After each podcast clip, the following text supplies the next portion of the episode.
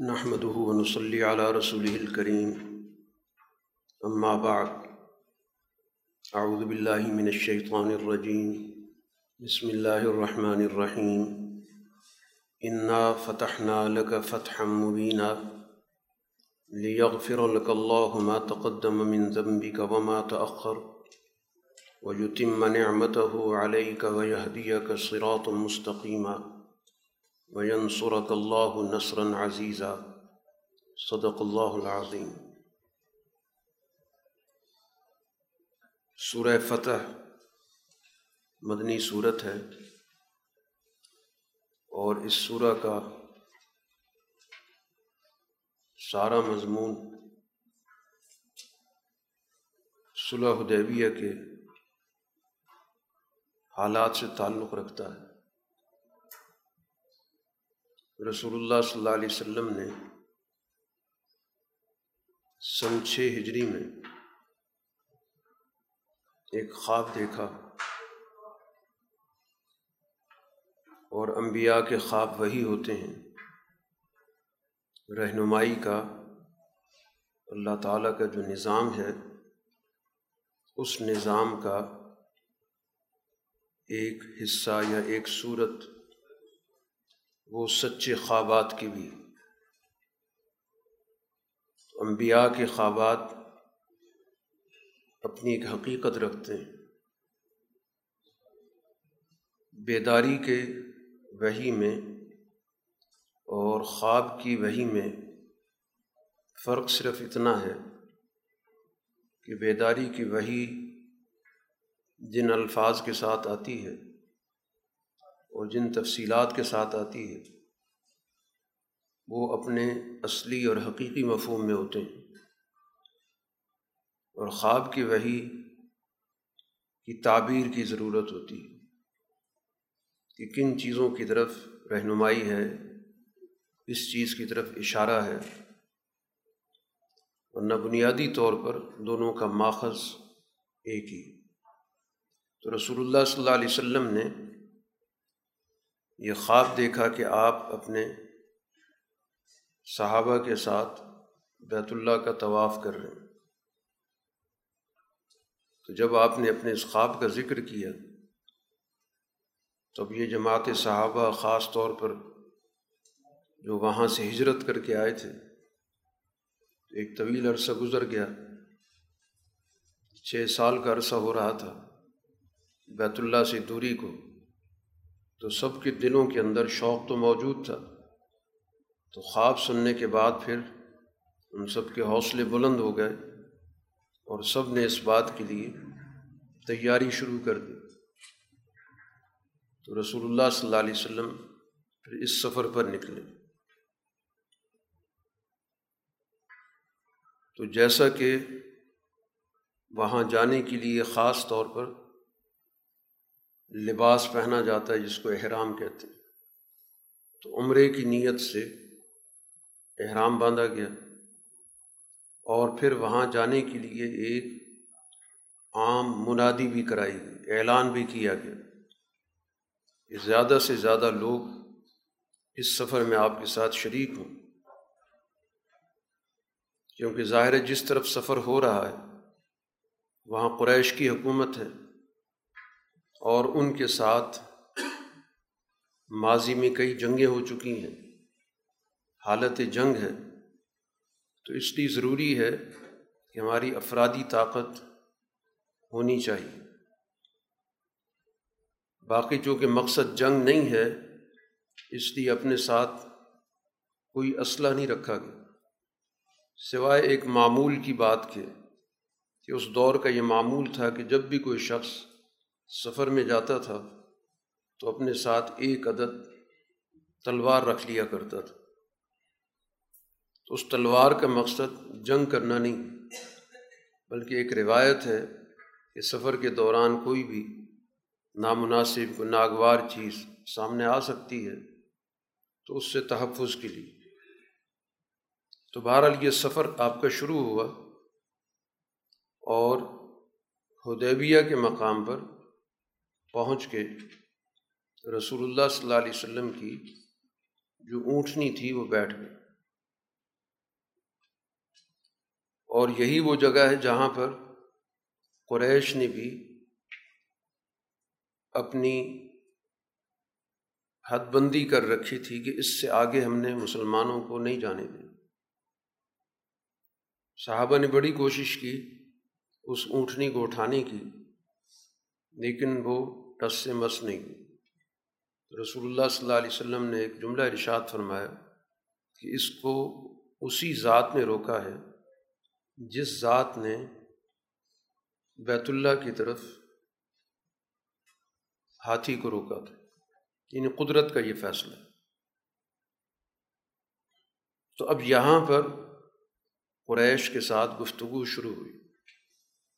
اس موضوع پر کہ ہم عمرہ کرنے آئے ہیں اور بیت اللہ پر تمام لوگوں کا حق ہے۔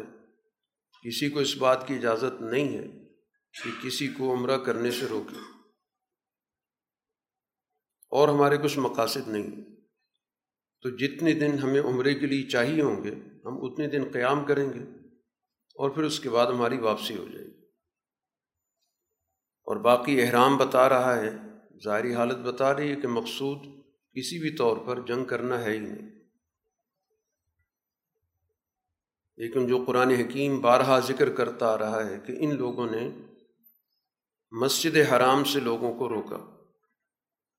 تو مسجد حرام سے روکنے کی کئی صورتیں تھیں، ان میں سے ایک صورت یہ بھی ہو کہ وہاں کوئی عمرہ کرنے جا رہا ہے تو اس کو بھی اجازت دینے سے انکار کرتے۔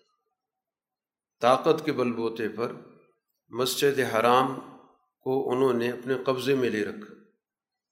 وہ مقام جس کو اللہ تعالیٰ نے کل انسانیت کی ہدایت کا مرکز بنایا، اس پر ایک چھوٹا سا گروہ قابض ہو کر اور لوگوں کو ان کے بنیادی حق سے بھی محروم کر۔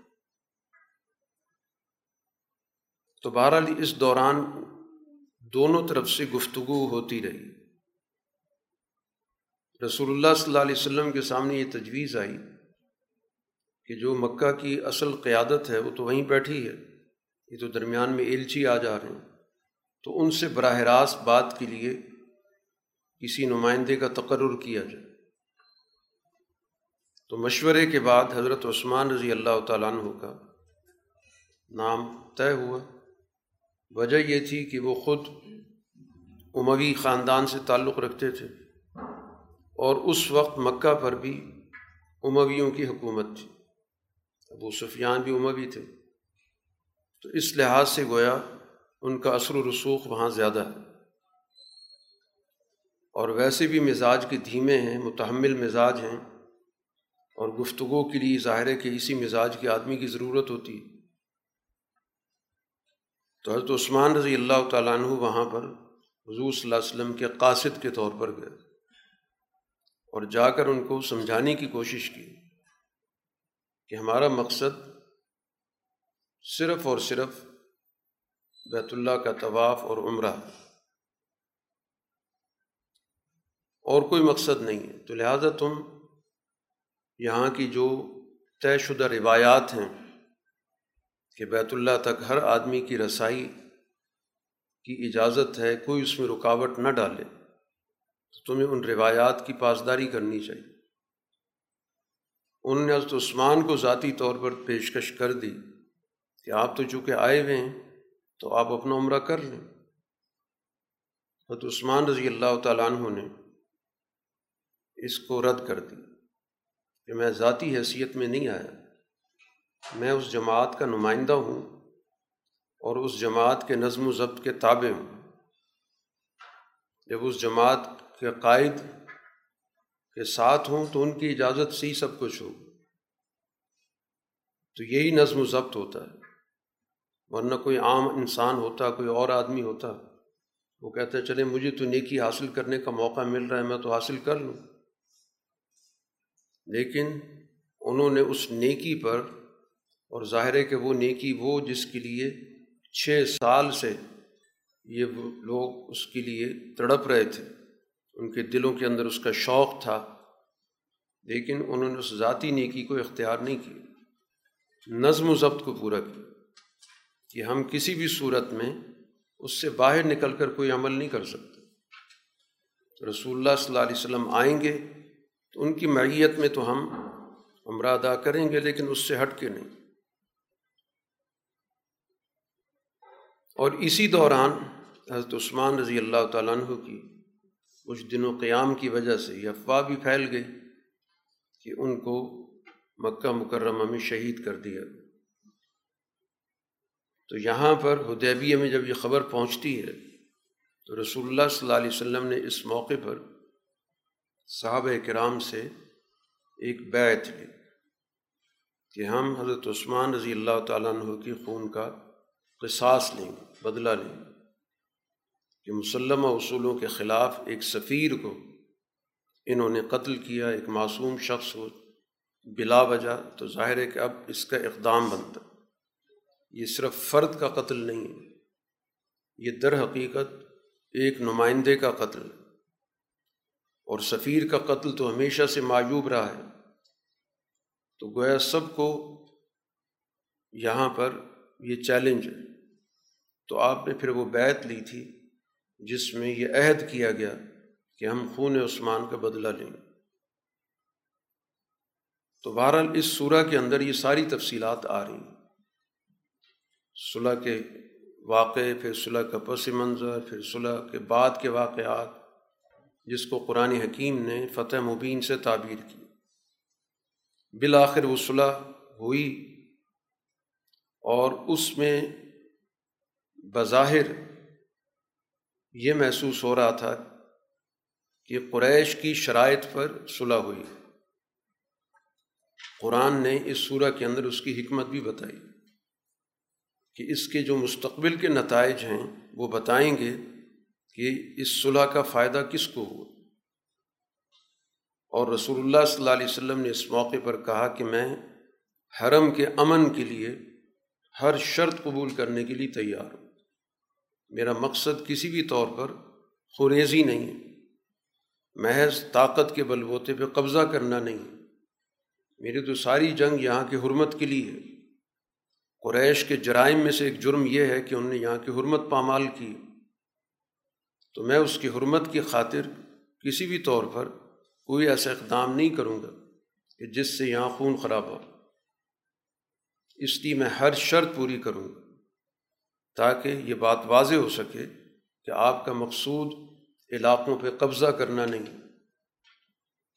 تو یہی وہ چیز تھی جس کی وجہ سے اہل مکہ کو اس صلح کے نتیجے میں رسول اللہ صلی اللہ علیہ وسلم اور آپ کی جماعت کو قریب سے دیکھنے کا موقع ملا۔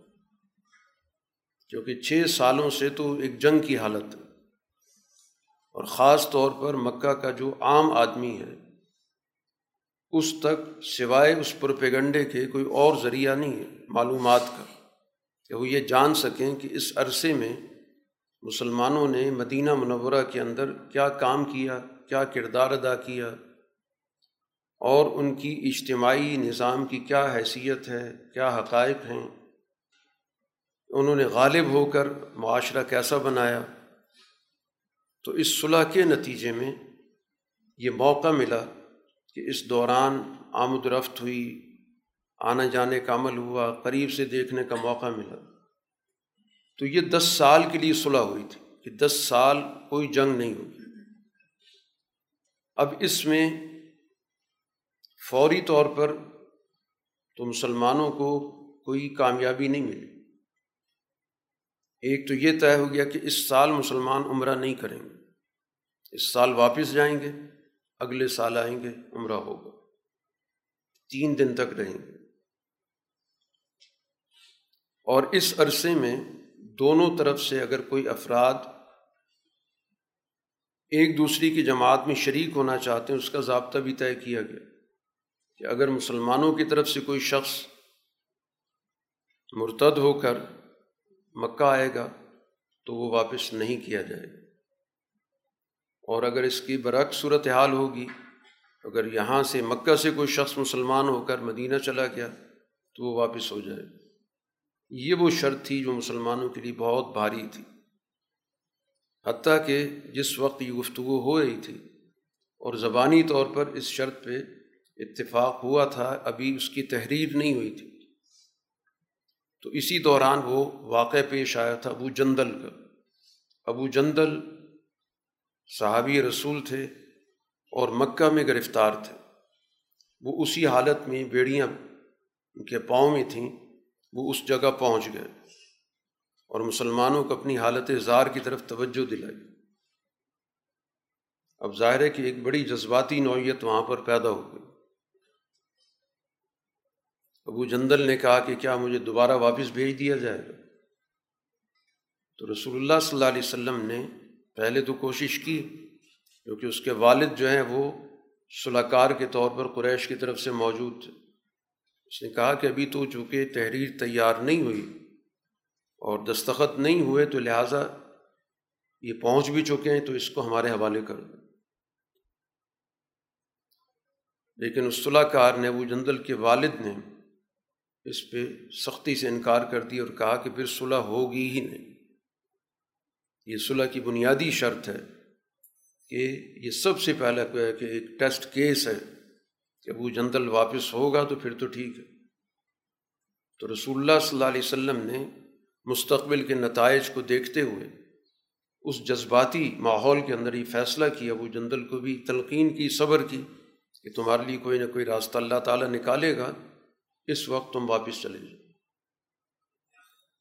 تو بہرحال یہ سارا بظاہر جو ماحول بنا ہوا تھا، جس سے محسوس یہ ہو رہا تھا کہ مسلمانوں نے صلح دب کی کی۔ لیکن قرآن نے اس کو فتح مبین سے تعبیر کی۔ جب یہ آیات نازل ہوئیں تو باقاعدہ رسول اللہ صلی اللہ علیہ وسلم سے کچھ صحابہ نے دریافت بھی کی ہے کہ یہ فتح مبین ہے۔ کیونکہ دل ان کی شکست تھے، ٹوٹے ہوئے دل تھے۔ تو آپ نے کہا بالکل فتح مبین۔ اور تاریخ نے بعد کے واقعات نے ثابت بھی کی کہ اس صلح نے ہی فتح مبین یعنی فتح مکہ کا راستہ ہموار کیا۔ تو گویا قیادت کی یہ ذمہ داری ہوتی ہے کہ وہ مشکل حالات میں فیصلہ کرنے کی اس میں صلاحیت ہو۔ جذبات میں آ کر فیصلہ کرنا، فوری نتائج کو سامنے رکھ کر فیصلہ کرنا، تو یہ تو ظاہر ہے کہ ایک بظاہر آسان کام ہوتا۔ لیکن اصل چیز ہوتی ہے کہ پائیدار نتائج کس صورت میں مل سکتے تو اب اگر کوئی شخص مدینہ سے مرتد ہو کے آ رہا ہے، تو اب اس کو مسلمان واپس لے کے کیا کریں گے؟ واپس آ بھی جائے تو ظاہر منافقت کی زندگی بسر کرے گا۔ تو اس کا تو فائدہ کچھ بھی نہیں۔ اچھا ہے کوئی ایسا عنصر موجود ہے تو پہلے ہی چلا جائے۔ ہاں یہ ضرور ہے کہ مسلمان وہاں سے نہیں آ سکتا۔ اس کی ایک ابتلاع ہے، آزمائش ہے۔ اور اس کو اس آزمائش میں ثابت قدم بھی رہنا ہے۔ لیکن اس کے بعد دوسرا موقع یہ کہ وہ وہاں پر رہ کر وہاں کے موجود لوگوں کے اندر اپنا کام کرے گا۔ چنانچہ یہی وجہ ہوئی کہ ایک بہت بڑی تعداد ان لوگوں کی جو مسلمان تھے، ابو جندل اور ایک اور صحابی تھے، ابو بصیر، ان کی محنتوں سے وہی گروپ بھی تیار ہو گیا۔ اور اس نے اپنی ایک متوازی حکومت بنا لی۔ اب اس پر نہ قریش کا بس چلتا تھا اور مسلمانوں کے ساتھ چونکہ معاہدے میں شریک ہی نہیں تھے۔ تو جس کی وجہ سے انہوں نے چھاپہ مار کارروائیاں بھی شروع کی۔ اور بالآخر بعد میں قریش نے حضور صلی اللہ علیہ وسلم سے درخواست کی کہ آپ ان کو اپنے نظام کا باقاعدہ حصہ بنا لیں، تاکہ کسی ڈسپلن میں بھی تو آئیں۔ تو اس طرح گویا کہ ان کو رسول اللہ صلی اللہ علیہ وسلم نے پھر اپنے پاس بلا لیا۔ تو اس صورح کے اندر گویا کہ یہ سارا پس منظر اور اس سے جڑے ہوئے کئی واقعات ذکر ہو رہے ہیں۔ سب سے پہلے آغاز میں قرآن حکیم نے اسی فتح مبین کا ذکر کیا کہ ہم نے آپ کو ایک بالکل واضح فیصلہ کن نوعیت عطا کی اور اس کے نتیجے میں بہت سارے فوائد کا ذکر کیا کہ ایک تو اس عرصے میں جو بھی کسی سے کوئی کوتاہی ہوئی ہے ان تمام کوتاہیوں کا ازالہ ہو گیا۔ اب ہوئی نہیں ہوئی جو کچھ بھی تھی، سب قرآن حکیم نے یہاں پہ ذکر کر دی۔ اور پھر جب رسول اللہ صلی اللہ علیہ وسلم کے حوالے سے اس طرح کے کلمات قرآن میں آتے ہیں، تو رسول اللہ صلی اللہ علیہ وسلم کی ایک نبوت کی حیثیت، نبی کے طور پر رسول اللہ صلی اللہ علیہ وسلم سے کبھی بھی کوئی ایسا کام سرزد نہیں ہوگا کہ جو اللہ کی منشا کے خلاف نبی کے معصوم ہونے کو گویا ایمانیات میں شامل کیا کہ نبی سے کبھی بھی کوئی ایسا کام سرزد نہیں ہوگا جو اللہ کی نافرمانی کا اس لحاظ سے معصوم ہے۔ نبی کی بہت ساری حیثیتیں۔ نبی کی ایک حیثیت اپنے جماعت کے قائد کی بھی۔ اور قائد پر ذمہ داری ان لوگوں کی آتی ہے جو اس کی قیادت میں ہوتے ہیں۔ اب جو زیر قیادت افراد ہیں، ان سے کمی بیشی بھی ہوتی ہے، کوتاہی بھی ہوتی ہے۔ تو اگرچہ براہ راست وہ فرد ذمہ دار ہوتا ہے، لیکن قائد ہونے کے ناطے اس کا بھی ایک تعلق ہوتا ہے۔ تو جب قرآن اس طرح کی جملے استعمال کرتا ہے کہ اللہ تعالیٰ آپ کے اگلے پچھلی اس طرح کی کوئی کمی بیشی ہے، تو اس کو معاف کر دے گا۔ تو اس سے مراد آپ کی شخصی کوتاہی کوئی نہیں ہوتی۔ کوئی شخصی گناہ نہیں ہوتا۔ اس کا تعلق ہوتا ہے اس اجتماعی ماحول سے۔ اس طور پر کہ آپ پر ایک بہرحال ایک ذمہ داری تو موجود ہے۔ تو اس ذمہ داری کے حوالے سے بھی آپ کو اللہ تعالیٰ نے کہہ دیا کہ اس میں بھی کوئی باس پرس نہیں۔ بطور قائد کے بھی آپ سے کوئی باس پرس نہیں کی جائے۔ گی اور پھر اس فتح مبین کے ذریعے آپ کو بالکل ایک سیدھا واضح راستہ بتا دیا گیا۔ پھر اللہ نے اس راستے پر آپ کی بھرپور مدد کی اور اسی کا پیش خیمہ ہے جس کو فتح مکہ کہتے ہیں۔ کیونکہ وہ جو دس سال کا معاہدہ ہوا تھا، اس دس سال کے معاہدے کی خلاف ورزی قریش کی طرف سے ہوئی۔ کیونکہ معاہدے میں ایک شک یہ بھی شامل تھی کہ دیگر قبائل کو یہ اختیار حاصل ہوگا کہ وہ اس معاہدے میں کسی ایک کے ساتھ مل کر شریک ہو سکتے۔ کوئی قبیلہ اگر مسلمانوں کے ساتھ حلیف بن جاتا ہے، ان کا معاہد بن جاتا ہے، تو اس طرح وہ بھی اس معاہدے کا حصہ بن جائے گا۔ کوئی قبیلہ قریش کے ساتھ اپنا معاہدہ کر لیتا ہے تو وہ بھی معاہدے کا حصہ بن جائے گا۔ تو دو قبائل تھے، ایک بنو بکر، وہ قریش کے ساتھ ان نے معاہدہ کر لیا، معاہدے کا وہ حصہ بن گئے۔ بنو خزا تھے، وہ مسلمانوں کے معاہد بن گئے۔ اور یہ دونوں ظاہر ہے کہ مشرق قبائل تھے۔ تو اس طرح اس معاہدے کا اطلاق ان پر بھی ہو گیا۔ اب یہ بنو بکر و بنو خزا ان کی اس دور کے اندر آپس میں کافی ٹسل رہتی تھی، جنگیں ہوتی رہتی تھی۔ تو اسی دوران یہ معاہدے کی پیریڈ کی بات ہو رہی، معاہدے کے دوران ہی بنو بکر نے بنو خزا پر حملہ کر کے کافی لوگ ان کے قتل کر دی حتیٰ کہ ان لوگوں نے بھاگ کے اپنی جانیں بچائیں حرم میں جا کے۔ اور پھر اس کے بعد ایک شخص رسول اللہ صلی اللہ علیہ وسلم کے پاس ان نے بھیجا کہ ہمارے ساتھ یہ ظلم ہوا بنو بکر جو قریش کے معاہد ہیں، انہوں نے ہمارے ساتھ یہ زیادتی کی۔ تو رسول اللہ صلی اللہ علیہ وسلم نے قریش کو پیغام بھجوایا کہ یا تو اس کا معاوضہ دلوایا جائے یا پھر ان لوگوں کو معاہدے سے علیحدہ کر دیا جائے۔ اور کوئی صورت نہیں، کیونکہ ہمارے معاہدین کے ساتھ سنگین خلاف ورزی ہوئی۔ تو اس پر ان کی طرف سے ٹال مٹول شروع کر دی۔ چنانچہ رسول اللہ صلی اللہ علیہ وسلم نے بالآخر اس معاہدے کے اختتام کا اعلان کر دیا، کیونکہ اب ظاہر ایک معاہدہ توڑ دیا گیا۔ اور یہ معاہدہ ٹوٹا ہے قریش کے طرف سے، قریش کے معاہد قبیلے کی طرف سے۔ اور اس معاہدے کے ٹوٹنے کے بعد ہی مسلمانوں نے وہ راست اقدام کیا جو مکہ فتح ہونے کی صورت میں ظاہر ہوا سن آٹھ ہجری میں۔ تو سن چھ ہجری میں یہ صلح حدیبیہ ہوتی ہے۔ سن سات میں پھر مسلمان وہ جو ان کا عمرہ رہ گیا تھا، اس عمرے کی قضا کے لیے گئے تھے، اس کو عمرۃ القضا بھی کہتے ہیں۔ تین دن وہاں پر قیام کیا تھا، اپنا عمرہ مکمل کیا، پھر واپس آ گئے تھے۔ اور پھر آٹھ ہجری کے اندر یہ مکہ کا کہ فتح کا عمل ہوا۔ تو اس لحاظ سے گویا کہ اس صورح کے اندر ان بنیادی واقعات کی طرف اور اس کے علاوہ بھی درمیان میں جو دیگر واقعات ان کی طرف اشارہ کیا گیا۔ اس کے بعد قرآن ذکر کرتا ہے کہ اللہ تعالیٰ نے ہی اہل ایمان کے دلوں میں سکینہ، اطمینان نازل کیا، جس کی وجہ سے ان کی ایمان میں مزید ترقی ہوئی۔ اور اللہ تعالیٰ کے لیے آسمانوں کی بھی زمینوں کے بھی تمام لشکر ہیں۔ اب اس کے بعد یہ تین گروہ قرآن ان کا ذکر کرتا ہے کہ اہل ایمان، ان کو تو اللہ تعالیٰ نے اعلیٰ درجے کی کامیابی عطا کی اس دنیا کے اندر بھی اور آخرت کے اندر بھی، جنتوں کی صورت میں۔ دوسرے دو گروہ ہیں منافقین اور مشرقین ان کا سب سے بڑا مسئلہ یہ ہے کہ یہ اللہ کے بارے میں ہمیشہ بدگمان رہیں۔ جو بھی ان کی سوچیں ہیں، وہ بہت ہی گھٹیا قسم کی ان کو اس دنیا کے اندر اللہ تعالیٰ کی طرف سے عذاب ہوا ہے اور آخرت میں بھی عذاب ہوگا۔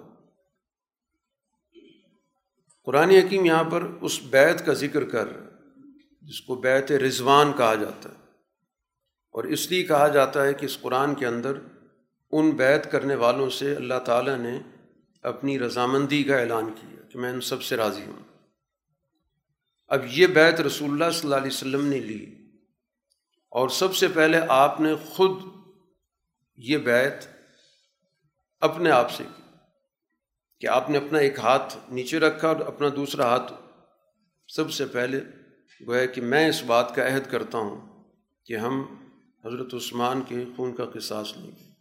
اور پھر اس کے بعد باقی لوگ آپ کے ہاتھ پہ ہاتھ رکھتے چلے گئے۔ اور یہ بیت ہوئی تو قرآن کہتا ہے کہ یہ اصل میں آپ سے بیت نہیں ہوئی یہ اللہ سے بیت ہوئی۔ اب اس کے بعد جو اس کو توڑے گا تو ظاہر ہے کہ اس کا بہت بڑا وبال ہو پورا کرے گا تو یقیناً اللہ تعالیٰ بڑا اجر دے گا۔ جب ادیبیہ کا سفر شروع ہوا تھا اور اعلان عام کیا گیا تھا کہ جو بھی اس میں شریک ہونے کی صلاحیت رکھتا ہے، جسمانی طور پر صحت مند ہے، اس کے پاس وسائل موجود ہیں، چلے۔ تو جو گرد و پیش کے جو دیہات کے لوگ تھے، انہوں نے اس میں جانے سے پسو پیش کی۔ کہنے لگے کہ ہماری بڑی مصروفیات ہیں، گھریلو مصروفیات ہیں، کچھ کاروباری مصروفیات ہیں، باغات کی مصروفیات ہیں۔ زبان سے تو یہ باتیں کر رہے تھے، لیکن اصل چیز دلوں میں یہ چھپی ہوئی تھی کہ مسلمان تو گویا موت کے منہ میں جا رہے ہیں۔ کیونکہ براہ راست ادھر جا رہے ہیں، یہاں قریش کا مرکز ہے۔ اور ان کے دلوں کے اندر مسلمانوں کے بارے میں جو نفرت ہے، وہ تو بہت زیادہ ہے، کیونکہ بہت ساری جنگیں ہو چکی ہیں۔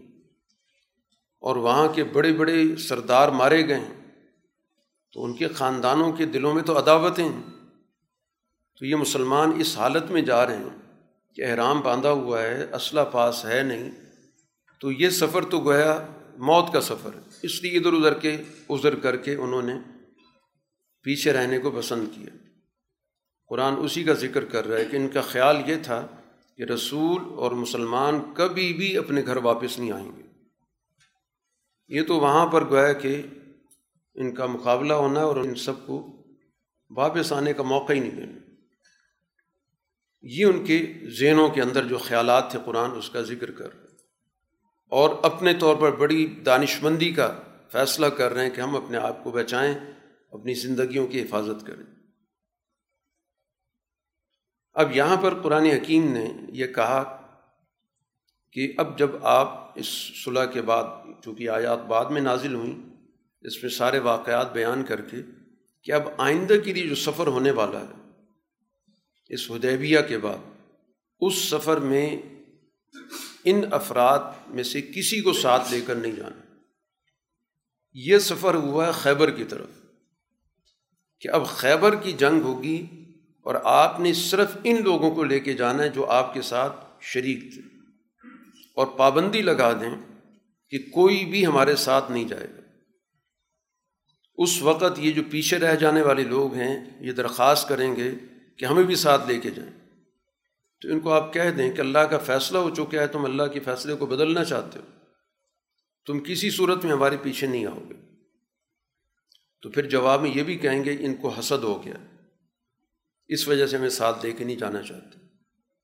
قرآن کہتا ہے، اصل میں تو یہ کم فہم لوگ ہیں۔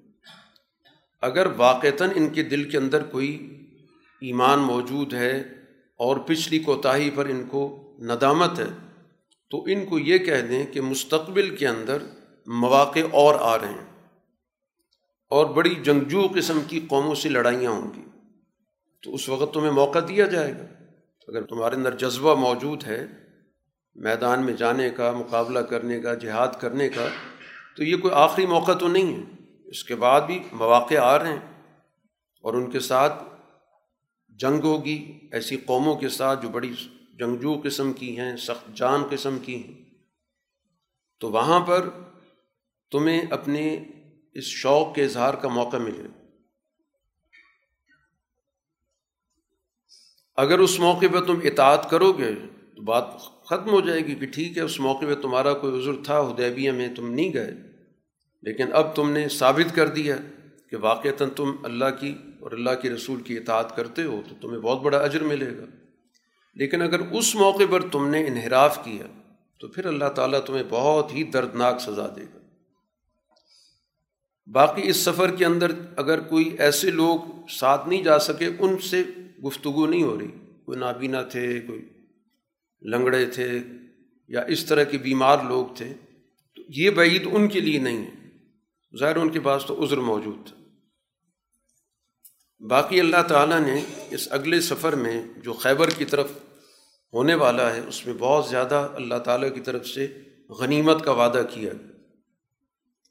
اور پھر اسی کے ساتھ مستقبل کے اندر ایک اور وعدہ بھی موجود ہے کہ مکہ بھی فتح ہوگا۔ کہ اس وقت تو واپسی ہو رہی ہے، لیکن مستقبل کے اندر مسلمان پلٹ کے آئیں گے۔ ابھی تو ان کو قدرت نہیں مل سکی، یا نہیں آ سکے، لیکن مستقبل میں اللہ تعالیٰ اس کے مواقع بھی پیدا کرے گا۔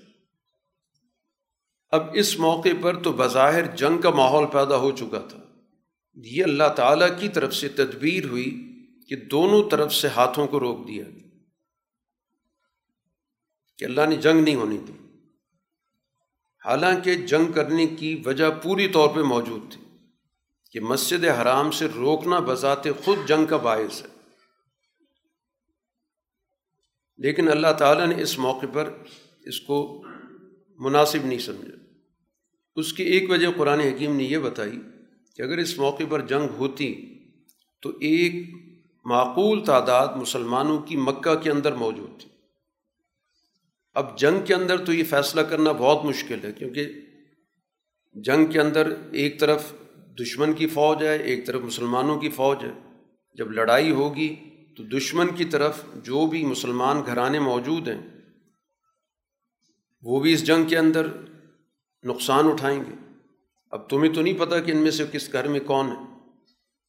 تو نادانی کے اندر، لا علمی کے اندر بہت بڑا نقصان ہو جاتا۔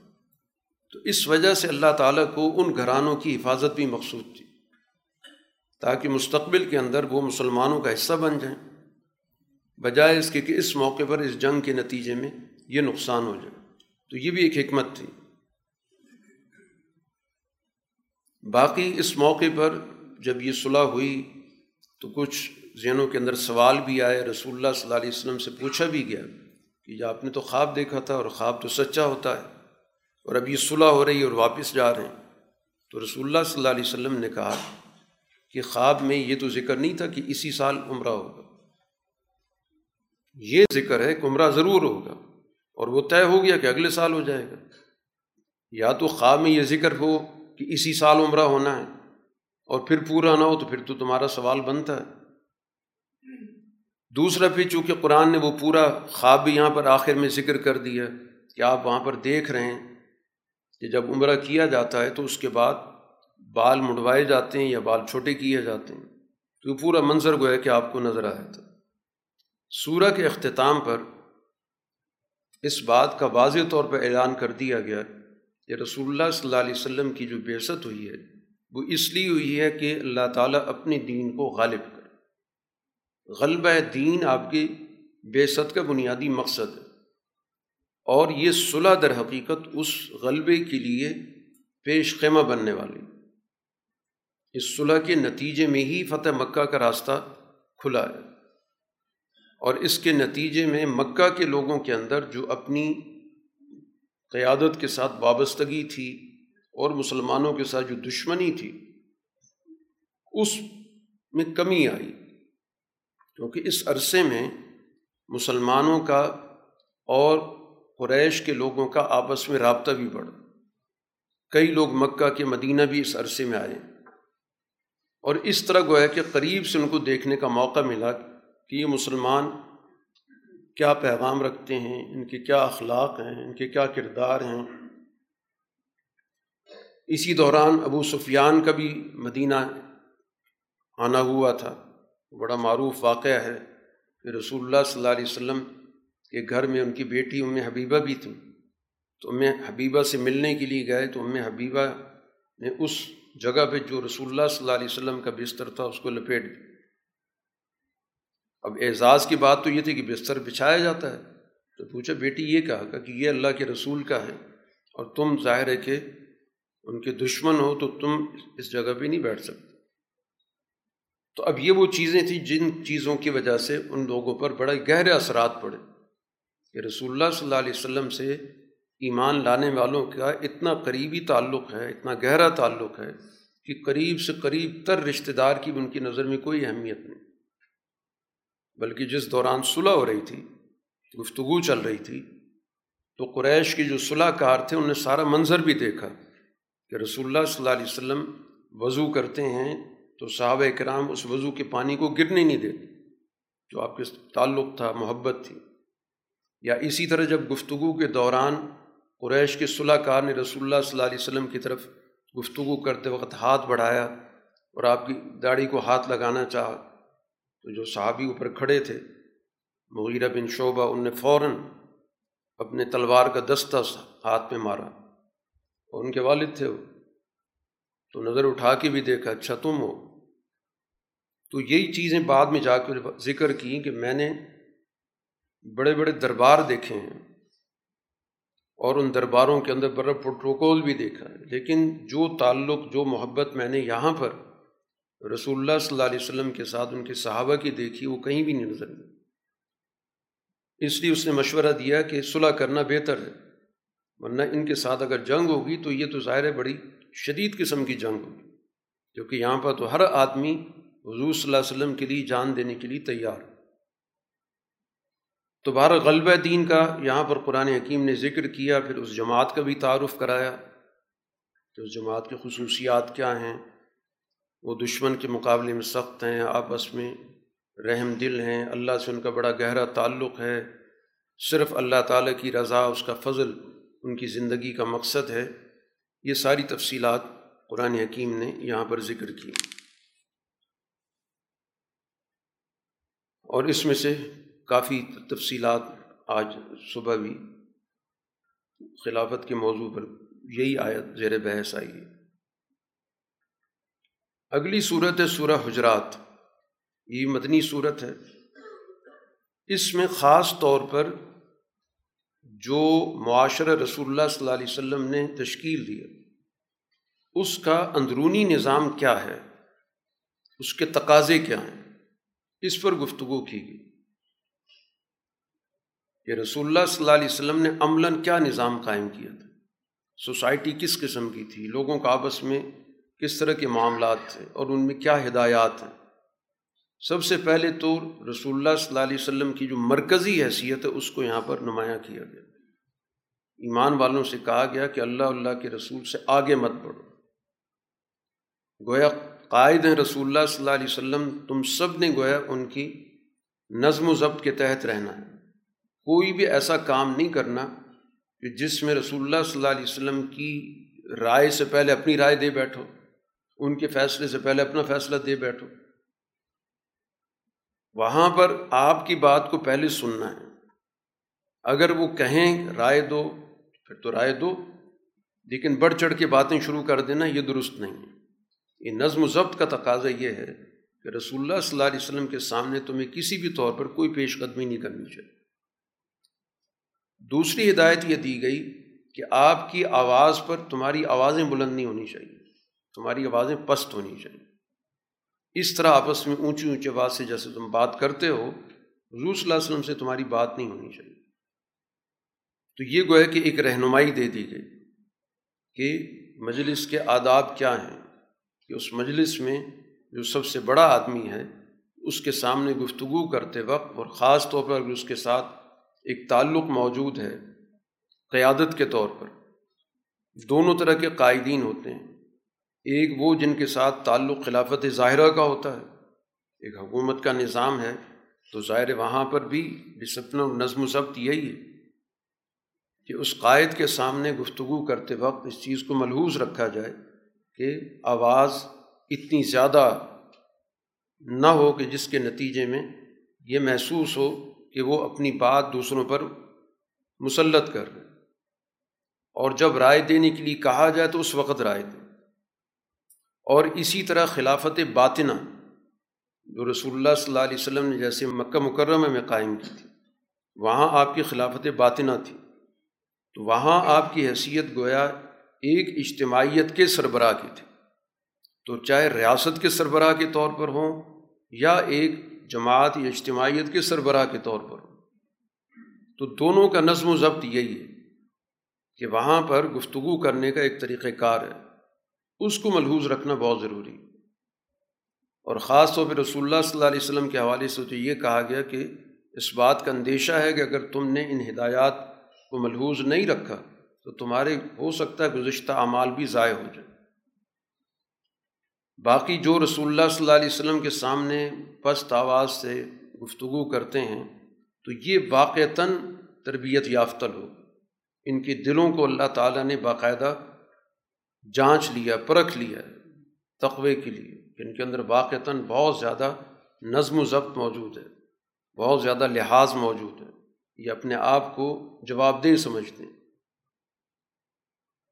ایک اور یہاں پر بنیادی بات بتائی گئی، اس کا بھی خاص پس منظر تھا، لیکن واقعہ کے ساتھ صرف آیات مخصوص نہیں ہوتی واقعہ تو صرف ایک چیز کو بتانے کے لیے ہوتا، کہ رسول اللہ صلی اللہ علیہ وسلم اپنے حجرے میں تھے، گھر کے اندر موجود تھے۔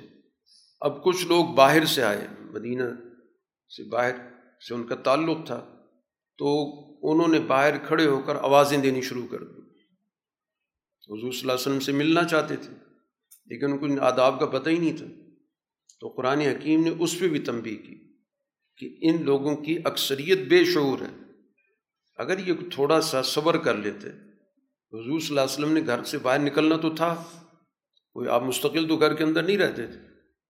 اپنے کسی ضرورت سے، کسی تقاضے سے آپ گھر گئے تھے۔ تو یہ زیادہ مناسب تھا۔ تو وہ آئندہ کے لیے بتا دیا گیا کہ کہ اس طرح کا آوازیں بار بار دینا، زور زور سے۔ حضور صلی اللہ علیہ وسلم کا نام لے لے کے کہہ رہے تھے کہ باہر آئیں، ہم نے آپ سے ملنا ہے۔ تو اس کو سخت ناپسندیدہ طور پر ذکر کیا۔ تو یہ بھی آداب میں سے اس چیز کو ذکر کیا گیا۔ پھر جیسے قرآن پہلے ذکر کر چکا ہے، استیزان کے احکامات، کہ آپ باقاعدہ اجازت طلب کریں۔ اور اگر اجازت نہیں ملتی تو وہاں سے واپس آ جائیں۔ تو ایک اصول اور ایک ضابطہ بتا دیا گیا۔ تو اس طرح گویا کہ جانبین کی زندگیوں کے اندر ایک توازن بھی رہتا ہے، اطمینان بھی رہتا ہے۔ ورنہ تو اس طرح اگر صورت حال ہوگی کہ ہر شخص اپنی مرضی سے کسی گھر پہنچ جائے اور پھر وہاں پر کوشش کرے کہ وہ اسی کے مطابق دوسرا آدمی اس سے ملاقات کرے۔ اور خاص طور پر جیسے رسول اللہ صلی اللہ علیہ وسلم کی حیثیت ہے، آپ پہ تو بہت ساری اجتماعی ذمہ داریاں ہیں، بہت سارے کام ہیں آپ کے ذمے، بہت ساری آپ کی حیثیتیں ہیں۔ تو آپ نے ظاہر اپنے کام کے اوقات تقسیم کیے ہوئے ان اوقات کے مطابق آپ ان ذمہ داریوں کو ادا کرتے تو وہ کسی کے ہاتھ میں آپ کی جو مصروفیات کا سارا شیڈول تر بتر کرنے کا موقع آ جائے تو کتنا نقصان ہو ایک اور آگے ہدایت دی گئی کہ جب بھی تمہارے پاس کوئی کسی جگہ کی کوئی خبر آئے، کسی بھی علاقے کے بارے میں، کسی بھی قوم کے بارے میں تو آنکھ بند کر کے اس پہ اعتماد مت کرو۔ پوری طرح تحقیق کرو کہ یہ خبر ہے کیا۔ اور جو بات کہی جا رہی ہے اس میں کتنی واقعیت۔ ہو سکتا ہے غلط فہمی پہ مبنی ہو ہو سکتا ہے غلط بیانی پہ مبنی ہو ہو سکتا ہے غلط تاثرات پر مبنی ہو۔ اس کی بات پر کوئی اتنا بڑا تم قدم اٹھا لو کہ بعد میں تمہیں اس کی وجہ سے ندامت ہو۔ کہ کسی کے کہنے پر کہ فلاں قوم یا فلاں علاقے کے لوگ باغی ہو چکے ہیں حملہ آور ہونا چاہتے ہیں اور ان کے خلاف کوئی ایکشن ہو جائے اور بعد میں پتہ چلے کہ ایسا کوئی واقعہ ہوا ہی نہیں تھا۔ تو پھر مستقل ایک ندامت رہے گی۔ تو اس لیے کوئی بھی خبر تم تک پہنچتی ہے تو اس کو اچھی طرح پرکھ لو۔ کہیں ایسا نہ ہو کہ غلط فہمی میں کو قدم اٹھا بیٹھو اور بعد میں پچھتاتے رہو۔ ایک اور بات قرآن حکیم نے یہاں پر یہ بتائی کہ رسول اللہ صلی اللہ علیہ وسلم کی بات کو مانا کرو۔ ان کی اطاعت کیا کرو۔ اگر معاملہ برعکس ہو جائے کہ اگر وہ تمہاری ہر بات ماننے لگ جائیں، ایک آدمی نے ایک بات کی، اس کی بات مان لی، دوسرا ہے، اس نے الٹی بات کر دی، اس کی بات مان لی، تو تم خود بہت مشقت میں پڑ جاؤ۔ زندگی کے اندر نظم و ضبط ٹوٹ جائے گا۔ تو اس لیے رسول اللہ صلی اللہ علیہ وسلم تک اپنی بات ضرور پہنچا دو، لیکن فیصلہ آپ نے کرنا۔ یہ مت جاؤ کہ تمہاری بات مان لیں اور اس کے مطابق کوئی نہ کوئی کام کریں۔ اللہ تعالیٰ نے تمہارے دلوں کے اندر ایمان کو پسندیدہ بنا دیا، اس ایمان سے تمہارا تعلق پیدا کر دیا، اس دلوں کے اندر ایمان کو مزین کر دیا۔ تمہارے دلوں کے اندر سے اللہ تعالیٰ نے اپنی نافرمانی کو دور کر دیا، ناگواری پیدا کر دی۔ تو اب اس کا تقاضا یہ ہے کہ اس بات کی کبھی توقع نہ رکھو کہ ہماری کہی بھی ہر بات رسول اللہ صلی اللہ علیہ وسلم مانیں اور اطاعت کریں۔ اور اگر آپ نہ مانیں تو اس کو محسوس کرنا شروع کر دو، تو یہ رویہ غلط بات کر دو، اس کے بعد جو اللہ کے رسول مناسب سمجھیں گے، وہ کریں گے، اور اس کے مطابق ہی تم نے ان کی اطاعت کرنی ایک اور یہاں پر ہدایت دی گئی داخلی نظام کے حوالے سے کہ بسا اوقات مسلمانوں میں گروہ پیدا ہو جاتے ہیں، کسی بھی وجہ سے اختلاف ہو گیا اور وہ اختلاف جنگ تک پہنچ گئے۔ تو ایسی صورت کے اندر ان کے درمیان صلح کی کوشش کرو۔ دونوں کی بات سنو اور ان کے درمیان معاملات کو حل کرواؤ۔ اور اگر اس کے باوجود تم نے ان کو حل دیا جس پہ دونوں نے اتفاق بھی کیا، لیکن بعد میں کوئی اس صلح کو توڑ دیتا ہے، تو اس کا مطلب یہ ہوا کہ وہ فسادی گروہ ہے۔ پھر اس فسادی گروہ کے خلاف اقدام کرو۔ پھر تمہیں خاموش نہیں رہنا چاہیے۔ غیر جانبداری پہلے درجے میں تو ٹھیک ہے کہ دو گروہ ہیں تو ہم غیر جانبدار رہے کہ دونوں کے معاملات طے کرا دیں۔ صلح ہو جائے، معاملات درست ہو جائیں۔ لیکن اگر اس کے بعد کوئی اس صلح کو توڑتا ہے اور یہ پتہ چل گیا کہ یہ فسادی گروہ ہے، یہ تو صلح پسند ہی نہیں کر رہا، تو پھر جس کے ساتھ زیادتی ہو رہی ہے، اس کے ساتھ کھڑے ہو جاؤ، ان کے ساتھ تعاون کرو اور اس فسادی گروہ کے خلاف مقابلہ کرو۔ باقی اگر وہ لوگ اپنی پرانی روش سے باز آ جاتے ہیں تو پھر جنگ ختم کر دو۔ لڑنا مقصد نہیں ہے۔ مقصد تو ہے ان کے درمیان عدل و انصاف کے ساتھ صلح کرانی۔ حالات کو درست رکھنا مقصد ہے۔ تو اگر کسی کو احساس ہو جاتا ہے تو ٹھیک ہے، غلطی ان سے ہو گئی تھی۔ تو دوبارہ ان کے احساس زندہ ہونے پر ان کے ساتھ تعلقات بحال کرو، کیونکہ یہ داخلی مسئلہ ہے۔ یہ کوئی بنیادی، کوئی نظریاتی جھگڑا نہیں ہے۔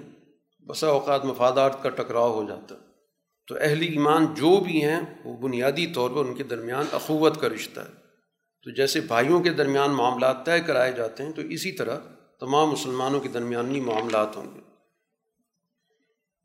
ایک اور بڑی بنیادی ہدایت دی گئی کہ سوسائٹی میں خرابی کی ایک وجہ یہ ہوتی ہے کہ ایک گروہ دوسرے گروہ کو حقیر سمجھ کر ان کا مذاق اڑاتا۔ تو اس کو سختی سے منع کر دیا۔ گیا کہ کوئی گروہ بھی، کسی دوسرے گروہ کا کسی بھی حوالے سے مذاق نہ اڑائے۔ کیونکہ اسی کے نتیجے میں دلوں میں حسد پیدا ہوتے ہیں، کینے پیدا ہوتے ہیں، بغض پیدا ہوتے ہیں، عداوتیں پیدا ہوتی ہیں۔ اور خاص طور پر قرآن حکیم نے یہاں پر ایک اپنے عام اسلوب سے ہٹ کے بات کی۔ ورنہ قرآن کا عام انداز بیان یہ ہے کہ وہ ایک حکم دے دیتا ہے اور اس حکم کے مخاطب سارے لوگ ہوتے ہیں۔ کیا مرد اور کیا عورتیں۔ خواتین کے لیے کوئی علیحدہ قسم کے احکامات قرآن نہیں ذکر کرتا۔ وہی احکامات جن میں وہ مردوں کو مخاطب کرتا ہے، وہ عورتوں کے لیے بھی ہوتے ہیں۔ لیکن یہاں پر دونوں کا علیحدہ ذکر کیا کہ مردوں کی کوئی جماعت کسی اور کا مذاق نہ اٹھائے ہو سکتا ہے جن کا آپ مذاق اڑا رہے ہیں، وہ آپ سے کردار میں بہتر ہوں۔ آپ کسی ظاہری حالت کی وجہ سے ان کو حقیر سمجھ رہے ہیں، مذاق اڑا رہے ہیں۔ تو یہ بات سمجھا دی گئی کہ کسی کی ظاہری حالت کی وجہ سے کسی کو حقیر جان کر مذاق اڑانا یہ ایمان کے تقاضے کی بالکل منافی۔ اور اسی طرح خواتین کا علیحدہ ذکر کیا کہ خواتین میں کسی اور خواتین کے گروہ کو حقیر جان کر ان کا مذاق اڑائیں، یہ بھی درست نہیں کیونکہ ہو سکتا ہے وہ تم سے بہتر ہوں۔ اصل کردار کے لحاظ سے بہتر ہوں، کسی ظاہری حالت کی وجہ سے تم ان کو حقیر سمجھو۔ تو یہ بھی مناسب نہیں۔ ایک اور ہدایت دی گئی کہ ایک دوسرے کے نام رکھنا، لقب رکھ لینا، چڑھانے کے لیے، تو یہ بھی درست نہیں، کیونکہ اس کے پیچھے بھی حقارت کا جذبہ کہ دوسرے کو تم حقیر سمجھ کے اس کو کوئی نہ کوئی تم عنوان دے رہے اور اس کے ذریعے لوگوں کی نظروں میں اس کو کم وقت ثابت کرنا چاہتے اسی طرح تان و تشنی سے بھی روکا گیا۔ ایک دوسرے پہ الزامات، تانے دینا شروع کر دینا۔ اس کا بھی مقصد ذہنی طور پہ یہی ہوتا ہے کہ تانا دینے والا اپنے آپ کو دوسرے سے برتر سمجھ رہا ہوتا ہے۔ تو یہ وہ بنیادی چیزیں جن سے معاشرے کے اندر ایک دوسرے سے دوریاں پیدا ہوتی ہیں، ایک دوسرے سے نفرتیں پیدا ہوتی ہیں۔ اسی کے نتیجے میں تعلقات ٹوٹتے ہیں۔ تو بظاہر ان کو معمولی چیزیں سمجھا جاتا ہے۔ کہ کسی کا کوئی عنوان رکھ دیا، کسی کا کوئی ٹائٹل رکھ دیا، کسی پہ کوئی تانک مار دیا۔ لیکن اس کے پیچھے در حقیقت ایک دوسرے سے نفرت ہوتی ہے اور وہی نفرت پھر ترقی کرتے کرتے گروہوں کے درمیان مستقل طور پہ لڑائیاں پیدا کر دیتی۔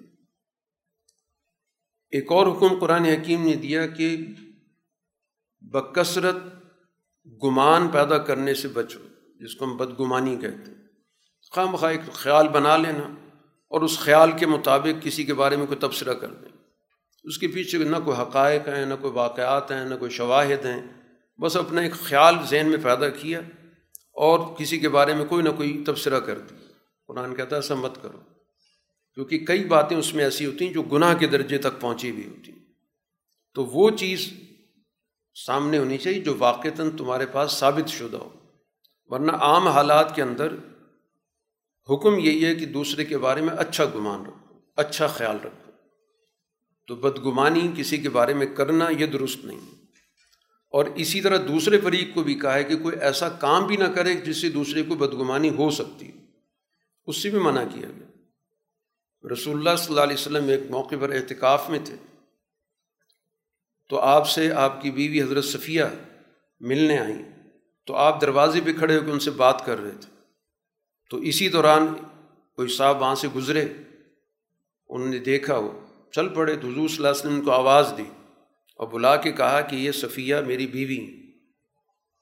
تو وہ صاحب کہنے لگے، اللہ کے رسول، آپ نے کیسی بات کی؟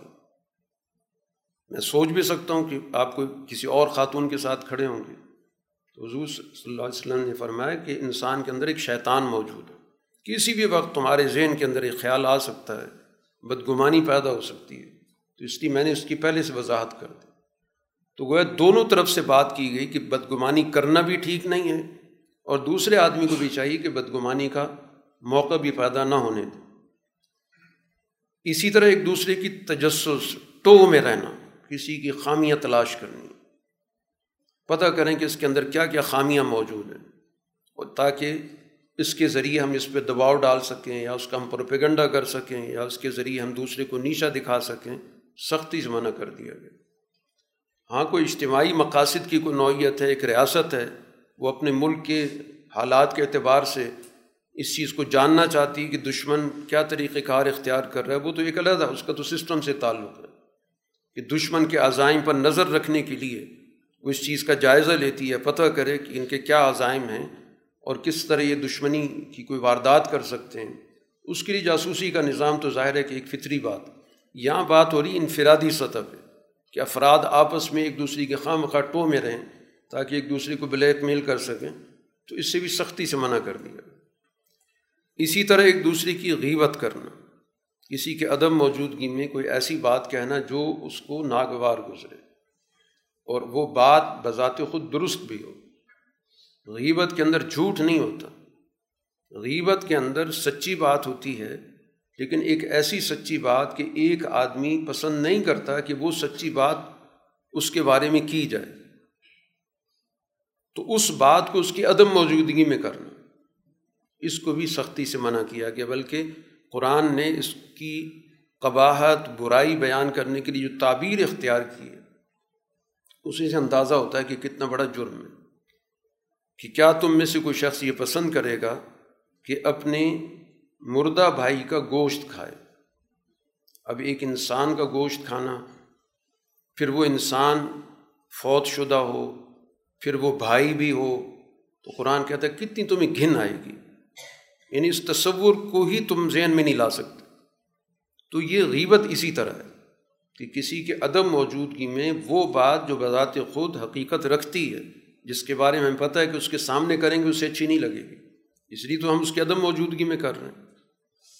تو اس سے روکا گیا، منع کیا گیا۔ اگر اس کے اندر وہ بات موجود ہی نہیں اور وہ کی جا رہی ہے تو وہ اس سے بھی بڑا جرم ہے جس کو بہتان کہتے ہیں۔ یہ خود حضور صلی اللہ علیہ وسلم نے اس بات کی وضاحت کی کہ کسی صحابی نے پوچھا کہ اللہ کے رسول وہ بات کر رہے ہیں جو ہے، جھوٹ ہم نہیں بول رہے۔ تو آپ نے کہا یہی غیبت ہے کہ عدم موجودگی میں تم کر رہے ہو اور وہ تم، تمہیں پتہ ہے کہ میں اس کے سامنے کروں گا تو اسے اچھی نہیں لگے گی۔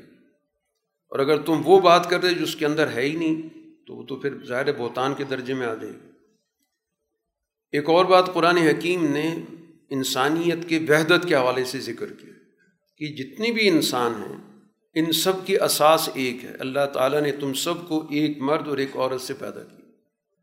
پھر اس کے بعد وہاں سے خاندان، قبیلے، برادریاں، قومیں بنی اور ان کا مقصد صرف باہمی تعارف ہے۔ جس طرح ہر انسان کا ایک نام ہے وہ صرف اس لیے کہ تعارف ہو کہ یہ فلاں شخص ہے، یہ فلاں شخص ہے۔ کیونکہ نام نہیں ہوگا تمہاری پہچان ایک دوسرے سے نہیں ہو سکتی۔ ناموں سے ہم ایک دوسرے کو پہچان رہے ہوتے ہیں۔ اس سے زیادہ ان کی کوئی حقیقت نہیں ہوتی۔ تو اسی طرح یہ مختلف خاندان ہیں، قبیلے ہیں، برادریاں ہیں، اقوام ہیں، تو ان کے نام صرف تعارف کے لیے۔ نہ کسی کو کسی پر کوئی فوقیت حاصل ہے، نہ کسی کو دوسرے سے کسی کم درجے کا۔ تو اس بنیاد پر خاندان کے نام کی بنیاد پر، برادری کے نام کی بنیاد پر، کسی قوم کے نام کی بنیاد پر کسی کو حقیر سمجھنا یا کسی کا تکبر کا شکار ہونا، تو یہ بنیادی جو اصول ہے، وحدت انسانیت کا، اس کے منافی ہے۔ ہاں بنیادی طور پر کردار سے فیصلہ ہوگا، جس کے اندر بہت زیادہ اللہ تعالیٰ کے ساتھ تعلق موجود ہے، جس کے نتیجے میں اس کے اندر اعلیٰ اخلاق موجود ہیں، جو سوسائٹی کے فائدے کا کام کرتا ہے۔ اس کے اندر عدل و انصاف کا جذبہ غالب ہے، جو انسانی حقوق کے لیے لوگوں سے تعاون کرتا ہے، تو اس بنیاد پہ یقیناً وہ معزز ہے۔ اور یہ ایک ایسی چیز ہے، ہر آدمی اس کو اختیار کر سکتا ہے۔ اس کا تعلق کسی خاص زبان، کسی قوم سے تو ہے نہیں۔ باقی جو چیزیں، وہ تو انسان کے اختیار میں نہیں ہیں۔ اگر ایک آدمی کسی خاص قوم سے تعلق رکھتا ہے، وہ اپنے اختیار سے تو وہاں نہیں پیدا ہوا۔ کوئی خاص رنگت کے ساتھ آ گیا تو اس کے اختیار میں تو وہ چیز نہیں ہے۔ تو غیر اختیاری چیزوں کی بنیاد پر کسی کو کم سمجھنا یا کسی کو برتر سمجھنا، یہ در حقیقت سب سے بڑی بد اخلاقی ہے۔ یہاں پر قرآن نے جو اعزاز کی بات کی ہے، وہ ایسی چیز کی بنیاد پر کی جس کو ہر آدمی اختیار کر سکتا ہے۔ اس میں ایک دوسرے سے اگر مقابلہ بھی کرے گا، آگے بڑھے گا، تو ایک صحت مند مقابلہ ہوگا۔ جیسے صحابہ کے درمیان مقابلہ ہوتا تھا، ایک دوسرے سے آگے بڑھنے کا۔ زیادہ سے زیادہ ہم اللہ کے راستے میں خرچ کریں گے، زیادہ سے زیادہ اللہ کے راستے میں قربانی دیں گے۔ تو اس سے تو سوسائٹی کے اندر معاشرتی ترقی ہوتی ہے۔ لوگوں کے اخلاق بڑے ہوتے ہیں، سوسائٹی کو فائدہ ہوتا ہے۔ لیکن وہ منفی چیزیں جس کی بنیاد پر قوموں کے اندر یا افراد کے درمیان، رنگتوں کی بنیاد پر، نصب کی بنیاد پر، اس طرح کی جو دنیاوی چیزیں اس کی بنیاد پر آپس میں مقابلہ ہوگا تو پھر کوئی حقیر بن جائے گا، کوئی برتر بنے گا۔ اس سے منع کیا گیا۔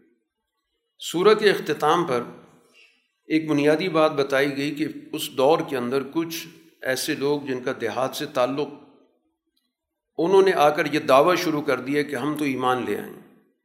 تو ایک تو قرآن نے ان کو سمجھایا ہے کہ محض دعویٰ کرنے سے کوئی مومن نہیں بنتا۔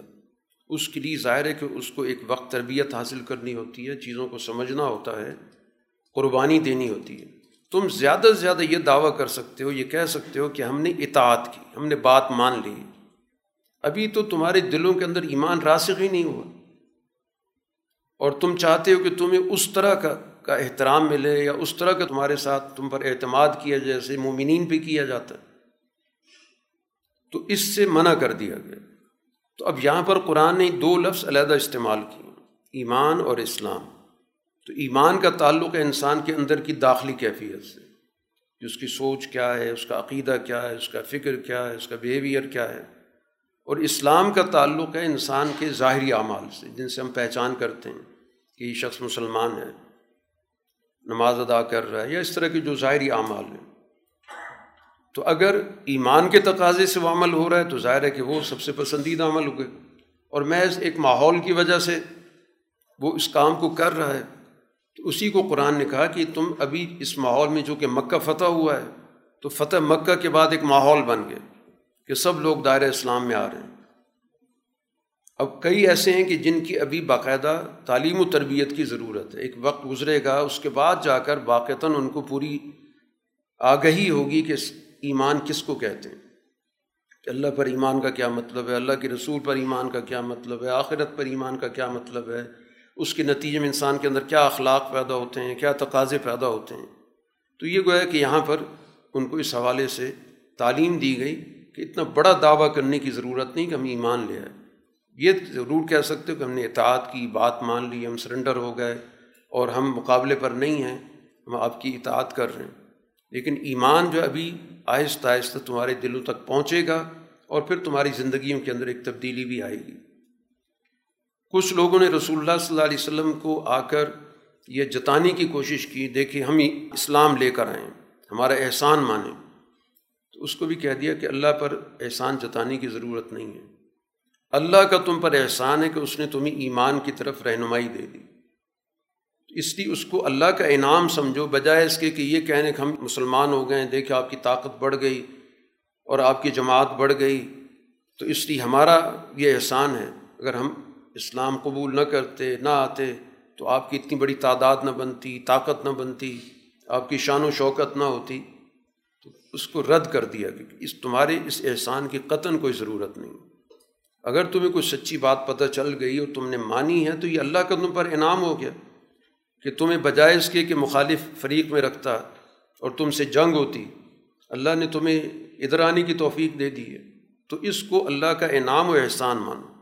تو یہ چیز بھی سمجھا دی گئی کہ انسان کے پاس جو بھی خوبی ہے، اس خوبی کو اللہ کی طرف منسوب کر۔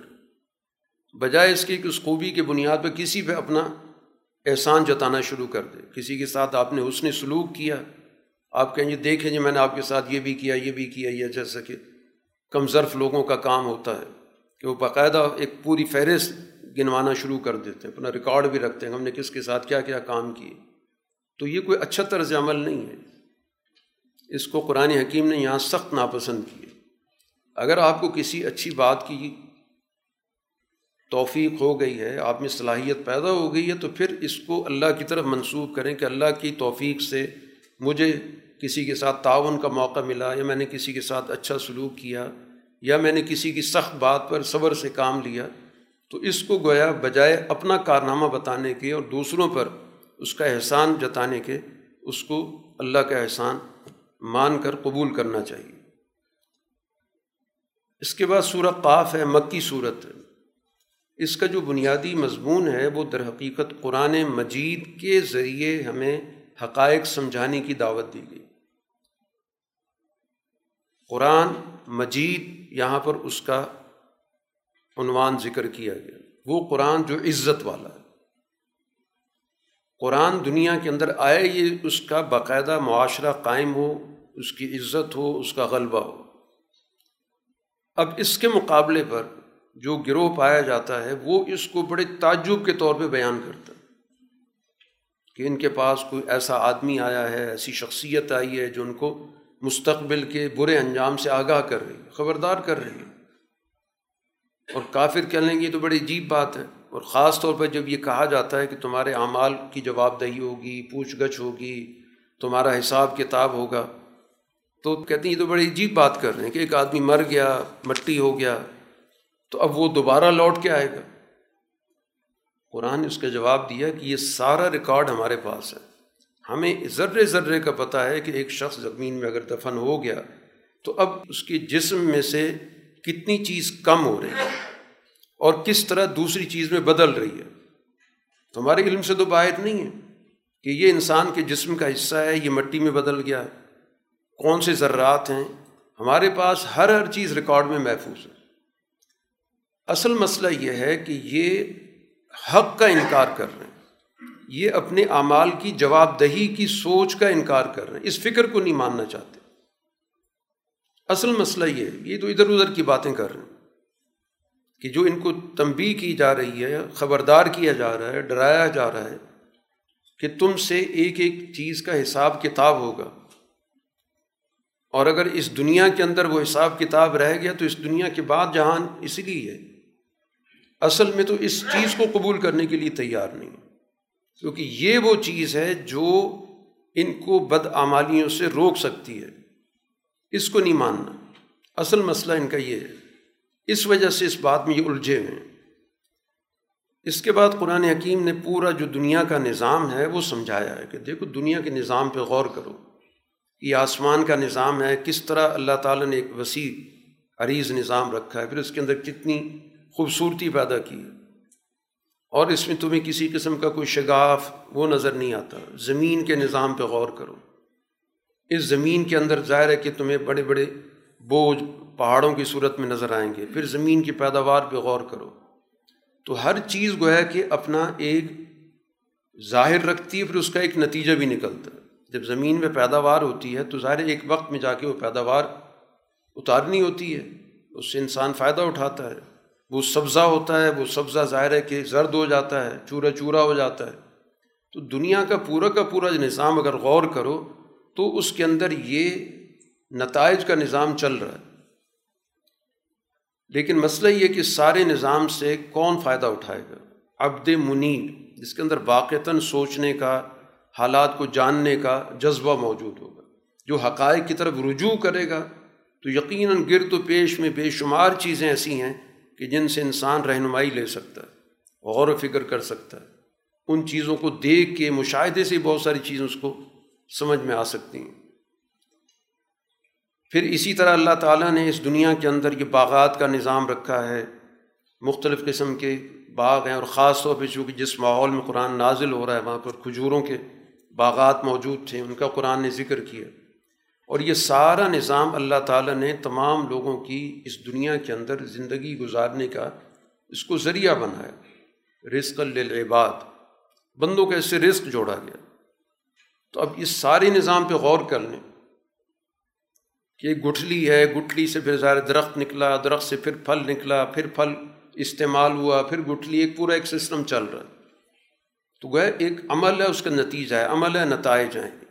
تو اسی بنیاد پر ان سے بات کی جاتی ہے کہ تم بھی جو کچھ کر رہا ہے یہ ایک عمل ہے، اس کا بھی ایک نتیجہ نکلے گا۔ تو یہ ان نتائج کو قبول کرنے کے لیے تیار نہیں ہے۔ یہ اسی طرز عمل پر، جیسے پچھلی قومیں، قرآن ان قوموں کے ناموں کا ذکر کیا، ان سب کا جرم ایک تھا کہ ان تمام نے اپنے دور کے رسولوں کی تقزیب کی، جھٹلا دی ہے کہ کوئی بس یہی دنیا ہے، یہی واقعات ہیں، طاقت ہمارے پاس ہے، آپ کے پاس ہے، کچھ نہیں۔ ہم ہر فیصلہ کر سکتے ہیں۔ آپ پر ایمان لانے والوں پر بھی ہمارے احکامات چلتے ہیں۔ جن جن نے بھی جھٹلایا اسی دنیا کے اندر، جس سے وہ نبی رسول ڈرا رہا تھا، وہی حقیقت ان کے سامنے آ گئی۔ پھر اگلی بات قرآن نے یہ کی کہ جب ہم نے پہلی مرتبہ پیدا کیا تو کیا دوبارہ پیدا کرنے سے ہم تھک گئے آجز آ گئے ہاں ایک نئے سرے سے ہم پیدا کریں گے، تو پہلی دفعہ پیدا کرنا وہ زیادہ مشکل کام ہوتا ہے۔ تو پہلی دفعہ پیدا کر کے ہم دوبارہ پیدا کرنے سے آجز آ گئے کہ دوبارہ نہیں پیدا کر سکتے۔ اللہ تعالیٰ نے نہ صرف انسان کو پیدا کیا، بلکہ انسان کے اندر جو خیالات پیدا ہو رہے ہیں، اللہ تعالیٰ ان کو بھی جانتا کہ کیا وسوس آ رہا ہے، کیا خیال آ رہا ہے، کیا گمان آ رہا ہے۔ ان چیزوں کی معلومات ساری اللہ کے پاس ہے۔ اور پھر اللہ تعالیٰ انسان کی شہرت کے بھی قریب انسان اپنے آپ کے اتنا قریب نہیں جتنا رب کی ذات اس کے قریب ہے۔ پھر اس کے بعد قرآن نے اس پورے نظام کا ذکر کیا کہ ہر انسان کے ساتھ دو ایسے افراد ہیں جو اس کے اعمال کو اخذ کر رہے ہیں۔ دائیں طرف بھی، بائیں طرف بھی۔ جو انسان کے اعمال کا باقاعدہ اچھے اعمال، ایک کے ذمے، ایک کے ذمے برے اعمال۔ وہ زبان سے جو بات بھی نکالتا ہے تو وہاں پر ایک تیار ہر چیز پہ نظر رکھنے والا موجود ہے۔ دائیں طرف والا بھی موجود ہے، بائیں طرف والا بھی موجود ہے۔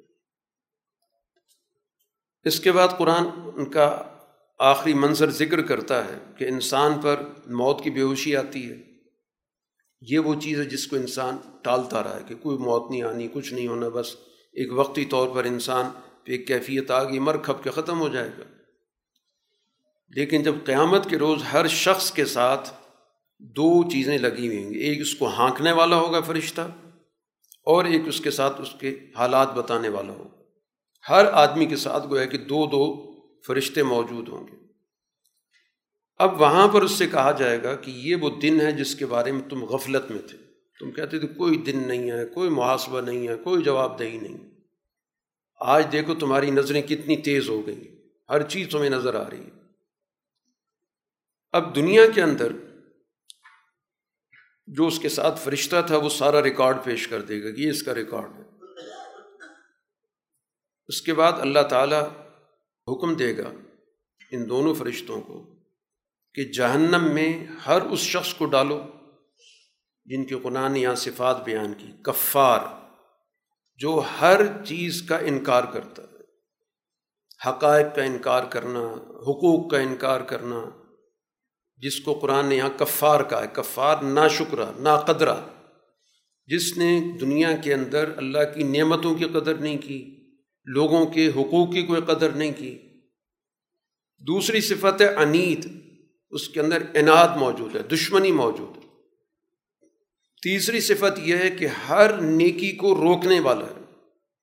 ہر بلائی کے راستے میں رکاوٹ پیدا کرتا تھا۔ چوتھی صفت یہ ہے حدود سے تجاوز کرنے والا کبھی کسی پہ حملہ، کبھی کسی پہ حملہ، کبھی کسی سے کوئی چیز چھین لینا، کبھی کسی پہ تبصرہ کر دینا، کسی پہ زبان چلا دینا، ہر حد توڑنے والا۔ مریب شبہ پیدا کرنے والا۔ سچی بات بھی اس میں کوئی نہ کوئی شبہ ڈال دی اور یہ وہ ہے جو اللہ کے ساتھ دنیا کے اندر اس نے اور بہت سارے اپنے یار مددگار بنا رکھے تھے۔ کسی کو حکومت کا منصب دے رکھا تھا، کسی کو اپنا سفارشی بنا رکھا تھا۔ کہ یہ اللہ کے ساتھ یہ بھی میرے بڑے ہیں۔ قرآن کہے گا کہ ان کو سخت عذاب میں ڈالنا اب ہر انسان کے ساتھ جو اس کو گمراہ کرنے والا ہے، جو اس کے ہر انسان کے ساتھ بھی ایک ایک شیطان موجود ہے، جو اس کو غلط راستے کی طرف لے کے جاتا ہے۔ جیسے ایک فرشتہ موجود ہے، جو اس کو سچائی کی طرف دعوت دیتا ہے۔ تو اللہ تعالیٰ کہے گا کہ ان دونوں کو جہنم میں ڈالو، اس شخص کو بھی اور اس کے شیطان ساتھی کو بھی۔ اب وہ جو شیطان ساتھی ہوگا، وہ کہے گا، میں نے تو اس کو کوئی گمراہ نہیں کہ یہ تو خود ہی گمراہ تھا۔ میں نے تو اس کو کبھی کچھ نہیں کہا، میں نے تو اس پہ کوئی سرکشی نہیں کی، میں نے تو اس پہ کوئی سختی نہیں کی۔ میں تو اس کو غلط راستے کی طرف لے کے ہی نہیں گیا۔ یہ تو خود ہی گمراہ تھا۔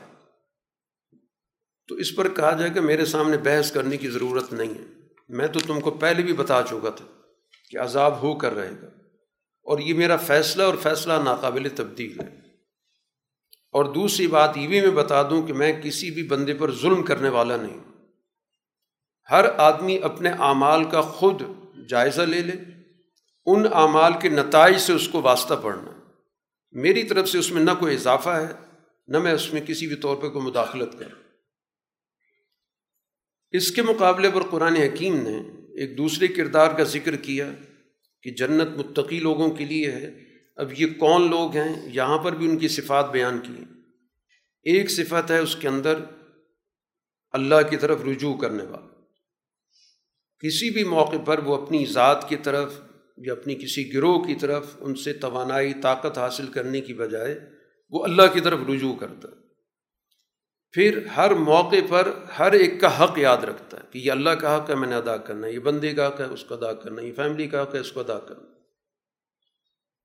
پھر اللہ تعالیٰ سے اس کا جو تعلق ہے کہ بن دیکھے اسے اللہ تعالیٰ کے سامنے پیش ہونے کا خوف رہتا کہ رحمان ذات ہے جو مجھ پر اتنی رحمتیں کر رہی ہے، تو میں اس کے حقوق کیوں توڑوں؟ ہر وقت اس کے دل کے اندر یہ احساس زندہ رہتا اور پھر اس کے اندر ایک اللہ کی طرف رجوع کرنے والا دل موجود ہے۔ وہ اللہ کی طرف لپکتا ہے۔ یہ وہ کردار ہے جس کو کہا جائے گا کہ سلامتی کے ساتھ، امن کے ساتھ جنت میں داخل ہو جائے۔ اس صورت کے اختتام پہ رسول اللہ صلی اللہ علیہ وسلم سے کہا جا رہا ہے، کیونکہ مکی صورت ہے کہ یہ جو کچھ بھی کہہ رہے ہیں، آپ صبر سے کام لیں۔ آپ اپنا رب سے تعلق مضبوط سے مضبوط تر کریں۔ صبح شام اللہ کی تصویر حمد کریں، سجدوں کے بعد اللہ کی تصویر بیان کریں۔ اور یہ بات بھی سامنے رکھیں کہ جب وہ دن آئے گا تو ایک آواز دینے والا آواز دے گا۔ پھر اس روز یہ ایک حق کے ساتھ، سچائی کے ساتھ واقعتاً ایک چیخ سنیں گے چنگاڑ سنیں گے۔ یہی دن ہوگا ان کا زمین سے نکلنے کا۔ اور یہ دنیا کے اندر موت، حیات، یہ تو ہمارے ہاتھ میں ہی ہے۔ پھر اس روز زمین پھٹے گی، بڑی دوڑتے وہاں سے نکلیں گے۔ تو اس طرح میں دنیا کے اندر ان کو لانے سے زیادہ ان کو دوبارہ اٹھا کے جمع کرنا آسان ہے۔ اور جو کچھ بھی یہ کہتے ہیں، ہمیں سب کچھ پتہ ہے۔ باقی رسول اللہ صلی اللہ علیہ وسلم سے کہا جا رہا ہے کہ آپ کا یہ کام ہے ہی نہیں کہ آپ ان پہ کوئی جبر کر کے، سختی کر کے کوئی بات منوائیں۔ آپ کا کام ہے تذکیر، یاد دہانی کرانا، بار بار توجہ دلانا۔ اس قرآن کے ذریعے آپ ہر اس شخص کو یاد دہانی کرائیں جو واقعتاً میری وعید سے ڈرتا ہے، جس کو کے اندر احساس موجود ہے کہ میں نے اپنے اعمال کے لیے اللہ کے یہاں پیش ہونا ہے۔ سورہ زاریات، مکی صورت ہے۔ اس کے آغاز میں بھی کچھ کلمات اللہ تعالیٰ نے بطور قسم کے ذکر کیے اب یہ قسمیں مختلف نوعیتیں رکھتی ہیں۔ قرآن جب کسی چیز کو بطور قسم کے ذکر کرتا ہے تو وہ دلیل ہوتی ہے اگلے مضمون کی۔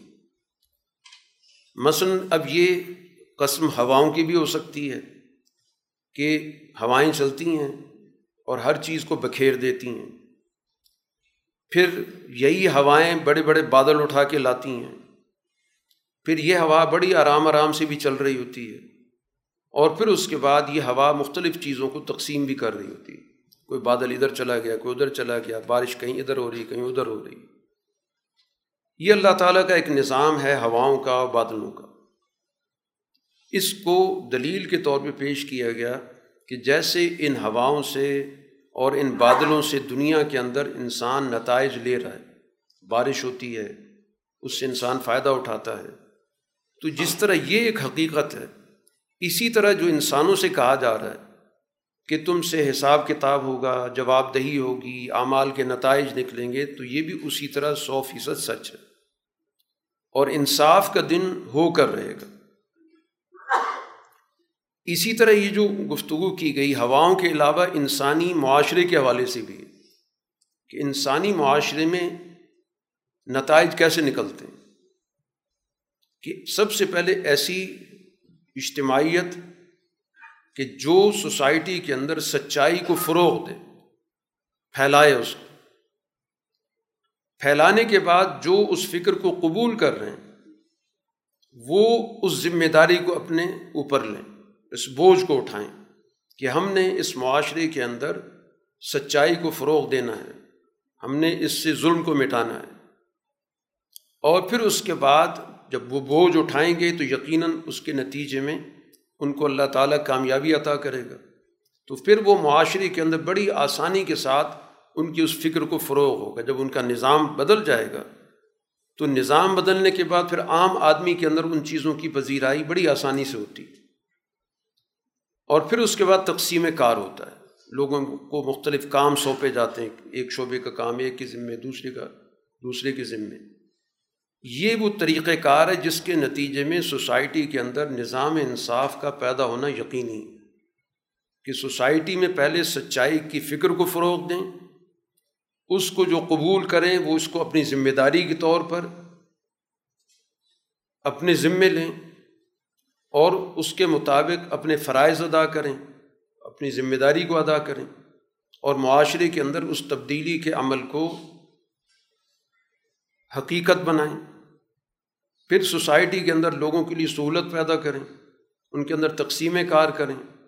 تو جب سوسائٹی کو ان اصولوں پر بنایا جائے گا تو یقیناً معاشرے کے اندر انصاف ہو کے رہے گا تو گویا یہ قرآن کا ایک بڑا جامع اسلوب ہے کہ ایسے الفاظ میں وہ گفتگو کر رہا ہے کہ اس کو زندگی کے ہر شعبے کے حوالے سے اگر پرکھیں گے تو قرآن کی یہ سچائی ثابت ہوتی ہے۔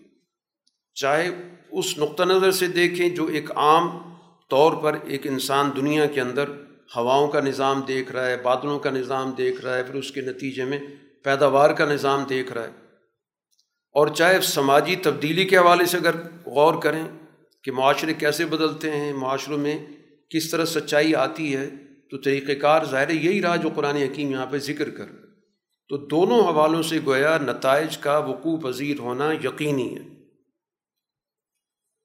اسی طرح قرآن حکیم نے یہاں آسمان کا ذکر کیا کہ آسمان ظاہری طور پر جو بھی شخص دیکھتا تو اوپر اس کو ایک بڑا پھیلا ہوا ایک جال نظر آ رہا ہوتا ہے۔ مختلف قسم کے سیارے ہیں، مختلف قسم کی اس کو روشنیاں نظر آتی ہیں۔ اس کے بعد قرآن حکیم اس پورے مربوط نظام کو دلیل کے طور پر پیش کر رہے کہ تم ایک بات میں جھگڑ رہے ہو،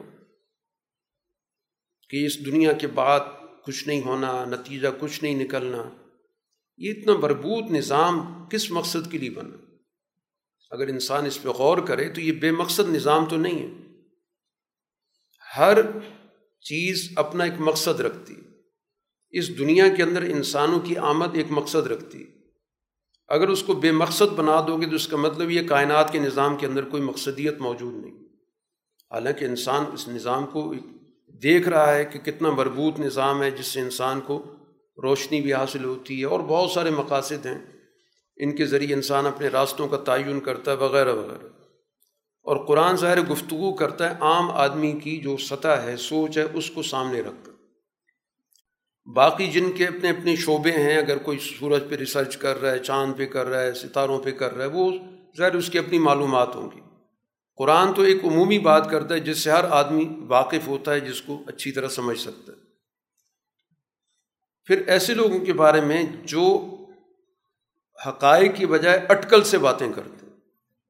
قرآن کہتا ہے ایسے لوگ تباہ ہوں کہ جن کے پاس کوئی علم موجود نہیں ہے، کوئی دلیل موجود نہیں ہے۔ اور یہ صرف غفلت میں پڑے ہوئے جب بھی ان کو کوئی سچی بات بتاؤ تو ایک ہی سوال ہوتا ہے کہ وہ انصاف والا دن کب آ رہا ہے؟ جو ہمیں بار بار آپ کہتے ہیں انصاف کا دن آ جائے گا، پوچھ گچھ ہو جائے گی، وہ آ کب رہا ہے؟ جب وہ دن آئے گا تو پھر اس روز یہ آگ پر الٹے سیدھے پڑے ہوں گے۔ پھر وہاں پر واپسی کا کوئی راستہ نہیں ہوگا۔ تو دن کے پوچھنے کا فائدہ کیا ہے؟ جب اس سے پہلے تمہیں بتایا جا رہا ہے کہ اپنے حالات کو درست کرو، اپنے رویے درست کرو، اپنے خیالات درست کرو، اس سے فائدہ نہیں اٹھاتے، اس غیر ضروری بحث میں پڑے کہ وہ دن کب آئے گا۔ جب بھی آئے گا تو اس وقت تو تمہارے ہاتھ میں کچھ بھی نہیں ہوگا۔ اس دن تو پھر تمہارا ظاہر حساب و کتاب ہوگا، تمہیں سزائیں دی جائیں گی۔ اور کہا جائے گا کہ چکھو اس کو جس کی تم جلدی مچا رہے تھے۔ باقی جو متقی ہیں، اللہ تعالیٰ کے سامنے اپنے آپ کو جواب دہ سمجھتے ہیں، معاشرے کے اندر حقوق ادا کرتے ہیں، عدل و انصاف کا نظام قائم کرتے ہیں۔ اللہ تعالیٰ نے ان کے لیے اپنے انعامات کا ذکر کیا۔ یہاں پر کچھ گزشتہ واقعات کا قرآن ذکر کرتا ہے۔ ابراہیم علیہ السلاۃ والسلام کا لوت علیہ السلام کا یہ واقعہ قرآن کئی جگہوں پر ذکر کر چکا ہے کہ ان کے پاس فرشتے آئے تھے۔ پہلے ابراہیم علیہ السلاۃ والسلام کو ان نے خوشخبری دی بیٹے کے حوالے سے۔ پھر لوت علیہ السلاۃ والسلام کے پاس گئے، ان کے قوم کو جا کے سزا دی۔ تو اس دنیا کے اندر واقعات بتاتے ہیں کہ جزا و سزا کا ایک نظام موجود ہے کہ ابراہیم علیہ السلام کی پوری زندگی کی جو محنت ہے، جد و جہد ہے۔ تو اللہ تعالیٰ نے اس دنیا کے اندر ان کو انعام، ایک سال اولاد کی صورت میں عطا کیا۔ جو ذریعہ بنے ان کے فکر کے فروغ کا اور رہتی دنیا تک ان کا نام موجود ہے۔ تو یہ زندہ مثال موجود ہے کہ نیکی مستقبل کے اندر نتائج رکھتی ہے۔ اسی طرح قوم لوت پہ عذاب آیا، وہ بھی تمہارے سامنے ایک زندہ مثال ہے کہ اس دنیا کے اندر برائی کا انجام بھی سامنے آتا ہے۔ تو یہ نمونے تو دنیا کے اندر موجود ہیں۔ موسیٰ علیہ السلام کے واقعات میں دیکھ لو، قوم عاد کے واقعات دیکھ لو، قوم سمود کے واقعات دیکھ لو۔ تو ان واقعات سے ہی یہ رہنمائی ملتی ہے کہ اعمال کے نتائج کا ایک طے شدہ نظام ہے۔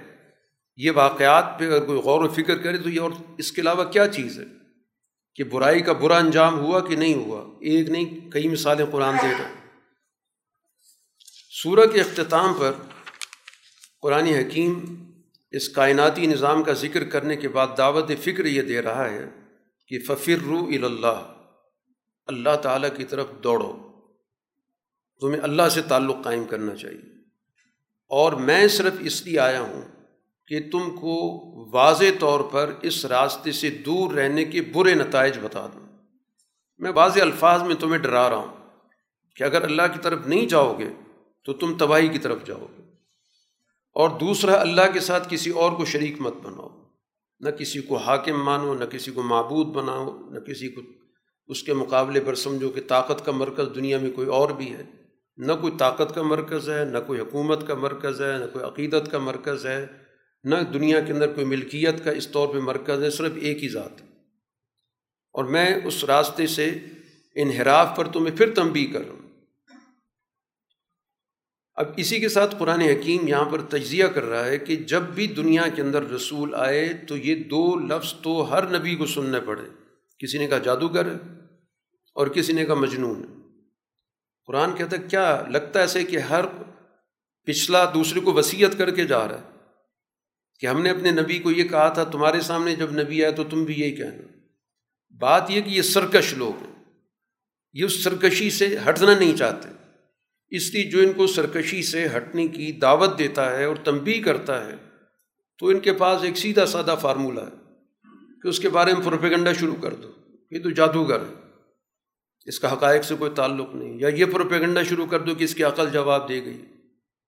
یہ ہے سرکشی، کردار کشی اس طرح کی جاتی ہے کہ بجائے حقائق پر غور و فکر کرنے کے یا لوگوں کو اس پر آنے کی دعوت دینے کے یا ان کے سامنے رکاوٹ نہ ڈالنے کے کہ چلیں آپ نہیں مانتے دوسروں کو تو آنے دیں۔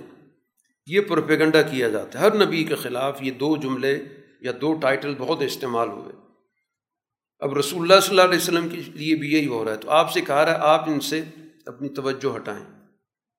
اور اس پر آپ سے کوئی بعض فرص نہیں ہوگی۔ آپ ان لوگوں کو نصیحت کریں جو واقعتاً سننا چاہتے ہیں۔ ان کو آپ سمجھائیں، بجھائیں، جن کے اندر واقعتاً کوئی صلاحیت موجود ہے، سننا چاہتے ہیں، آپ کی خدمت میں رہنا چاہتے ہیں، آپ سے فائدہ اٹھانا چاہتے ہیں۔ اور اس کے بعد قرآن نے تمام انسانوں اور جنات کی تخلیق کی کی مقصدیت بیان کی ہے کہ میں نے سب کو اس لیے پیدا کیا کہ وہ میری دنیا کے اندر بندگی کرے، میری اطاعت کرے، دنیا کے اندر جو اصول ہے ان کو قبول کرے۔ یہ جو قرآن کا لفظ عبادت ہے، یہ پوری زندگی پر حاوی ہے۔ ایک اس کا ایک حصہ ہے جس کو ہم نظام عبادت کہتے ہیں۔ تو یہ غلط فہمی ہو جاتی ہے کہ جب قرآن نے کہا جی عبادت کے لیے پیدا کیا تو عبادت سے مقصد صرف نماز ہے روزہ ہے، زکوٰۃ ہے، حج ہے۔ تخلیق جس مقصد کے لیے ہوتی ہے، اس تخلیق سے مقصد کبھی علیحدہ نہیں ہوتا۔ نماز آپ پورے چوبیس گھنٹے میں پانچ وقت پڑھتے ہیں اور اس کے اوقات مقرر ہیں۔ باقی اوقات میں کیا ہم اللہ کی بندہ نہیں رہتے؟ پورے سال میں ہم ایک مہینہ روزہ رکھتے ہیں تو باقی گیارہ مہینہ اللہ کی بندگی نہیں ہوتی۔ اسی طرح سب عبادات ایک خاص وقت میں ہوتی ہیں۔ ایک خاص پیریڈ میں ہوتی ہیں۔ جبکہ انسان اللہ کا بندہ چوبیس گھنٹے ہے، تو اس سے پتہ چل رہا ہے کہ زندگی کے سارے شعبوں کے اندر دین کے تقاضوں کو پورا کرنا بندگی ہے۔ چاہے وہ تجارت کا شعبہ ہے، زراعت کا شعبہ ہے، خدمت خلق کا شعبہ ہے، تعلیم کا شعبہ ہے جتنے بھی شعبے ہیں، ان تمام شعبوں میں منشا الہی کو پورا کرنا یہ عبادت ہے۔ اس کا تعلق صرف چند عبادات کی مراسم سے نہیں ہے۔ اور پھر یہ بھی بات واضح کر دی گئی کہ اس سارے عمل کا مقصد کسی بھی طور پہ لوگوں سے اللہ نے کوئی فائدہ نہیں لینا۔ اللہ تعالیٰ کا کسی سے کوئی فائدہ لینے کا غرض ہی نہیں ہے، بلکہ اللہ تعالیٰ فائدہ دینے والا ہے۔ میں ان میں سے کسی سے یہ نہیں چاہتا کہ مجھے رزق دیں، اللہ کہہ رہا ہے۔ نہ میں یہ چاہتا ہوں مجھے کوئی کھانا کھلائے، وہ تو میں خود دینے والا ہوں۔ رزق کے وسائل تو میرے پاس ہیں، طاقت کے وسائل میرے پاس ہیں۔ تو میں تو دینے والا ہوں۔ تو دیگر مذاہب کا اگر آپ جائزہ لیں، تو آپ کو نظر آئے گا کہ وہاں پر مذہب کی آڑ میں لوگوں سے لیا جاتا ہے۔ نذرانوں کے نام سے لیا جاتا ہے، ان کی معافی کروانے کے نام سے لیا جاتا ہے۔ کہ تمہارے بہت گناہ ہو گئے، اتنے پیسے دے دو، اتنی جاگیر دے دو، ہم سارا کھاتا صاف کرا دیں۔ ایک باقاعدہ عقیدہ کفارہ موجود ہے۔ کچھ مذاہب کے اندر، اس کا مطلب ہی تو قرآن اس کی نفی کر رہا ہے کہ سچا مذہب وہ ہوتا ہے جو لوگوں کو عطا کرتا ہے۔ جس کی اللہ سے نسبت ہوگی تو اللہ تو عطا کرنے والا ہے۔ رزاق ہے، طاقت اس کے پاس ہے۔ ہر چیز کو اس نے بڑے منظم طریقے سے بنایا ہے۔ تو اس کا تو کسی بھی طور پر یہ ڈیمانڈ نہیں ہے کہ اس کو وسائل دو، اس کو کسی پیسے کی ضرورت ہے، کسی اقتدار کی ضرورت ہے، وہ تو خود دینے والا ہے۔ صرف یہ چاہتا ہے کہ تم دنیا کے اندر اس کے اصولوں کو اپنی زندگی پر نافذ کرو۔ یہ اس کا منشا ہے۔ سورہ کے اختتام میں رسول اللہ صلی اللہ علیہ وسلم کے مخالفین کے حوالے سے بات بتائی گئی کہ یہ جو ظالم ہیں، اب لگتا یہ کہ ان کے ظلم کا ڈول بھر چکا ہے۔ اب ان کا آخری وقت آ رہا ہے۔ بالکل اسی طرح جیسے اس طرح کے ظالم پہلے بھی گزر چکے ہیں۔ آپ ان کے بارے میں جلد بازی نہ کریں۔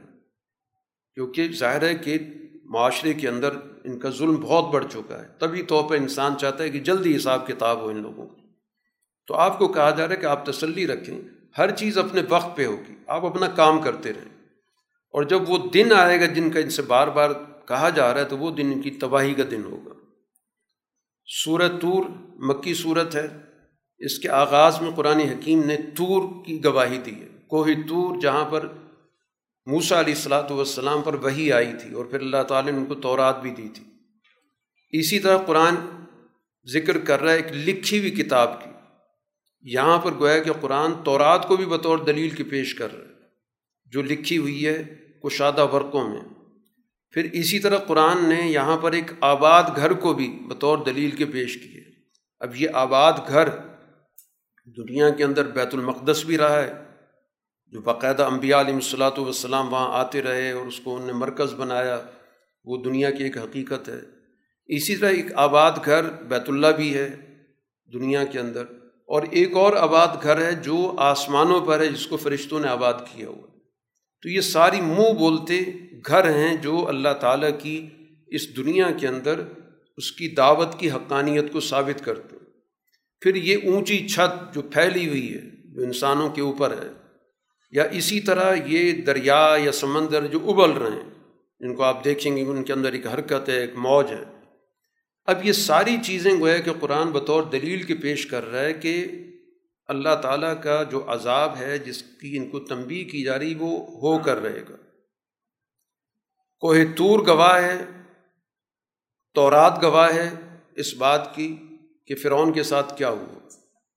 پھر اس کے بعد بنی اسرائیل کے اندر جو زوال آتا رہا، فساد آتا رہا، اس کی وہ گواہ ہے۔ بیت المقدس گواہ ہے، کتنی مرتبہ وہ آباد ہوا اور کتنی مرتبہ اس پہ حملے ہوئے۔ یہ آسمان تو ویسی گواہ ہے دنیا کی ساری تاریخ کا کہ کتنی قومیں یہاں پہ زوال سے دو چار ہوئیں اور کتنی قومیں تباہ ہوئیں۔ اور اسی طرح یہ دریاؤں کا اور سمندروں کا نظام بھی اس پر کتنے بیڑے چلے، کتنی کشتیاں چلیں، کیا کچھ ہوا؟ تو یہ ساری چیزیں دنیا کی بطور دلیل کے، بطور گواہ کے موجود ہیں۔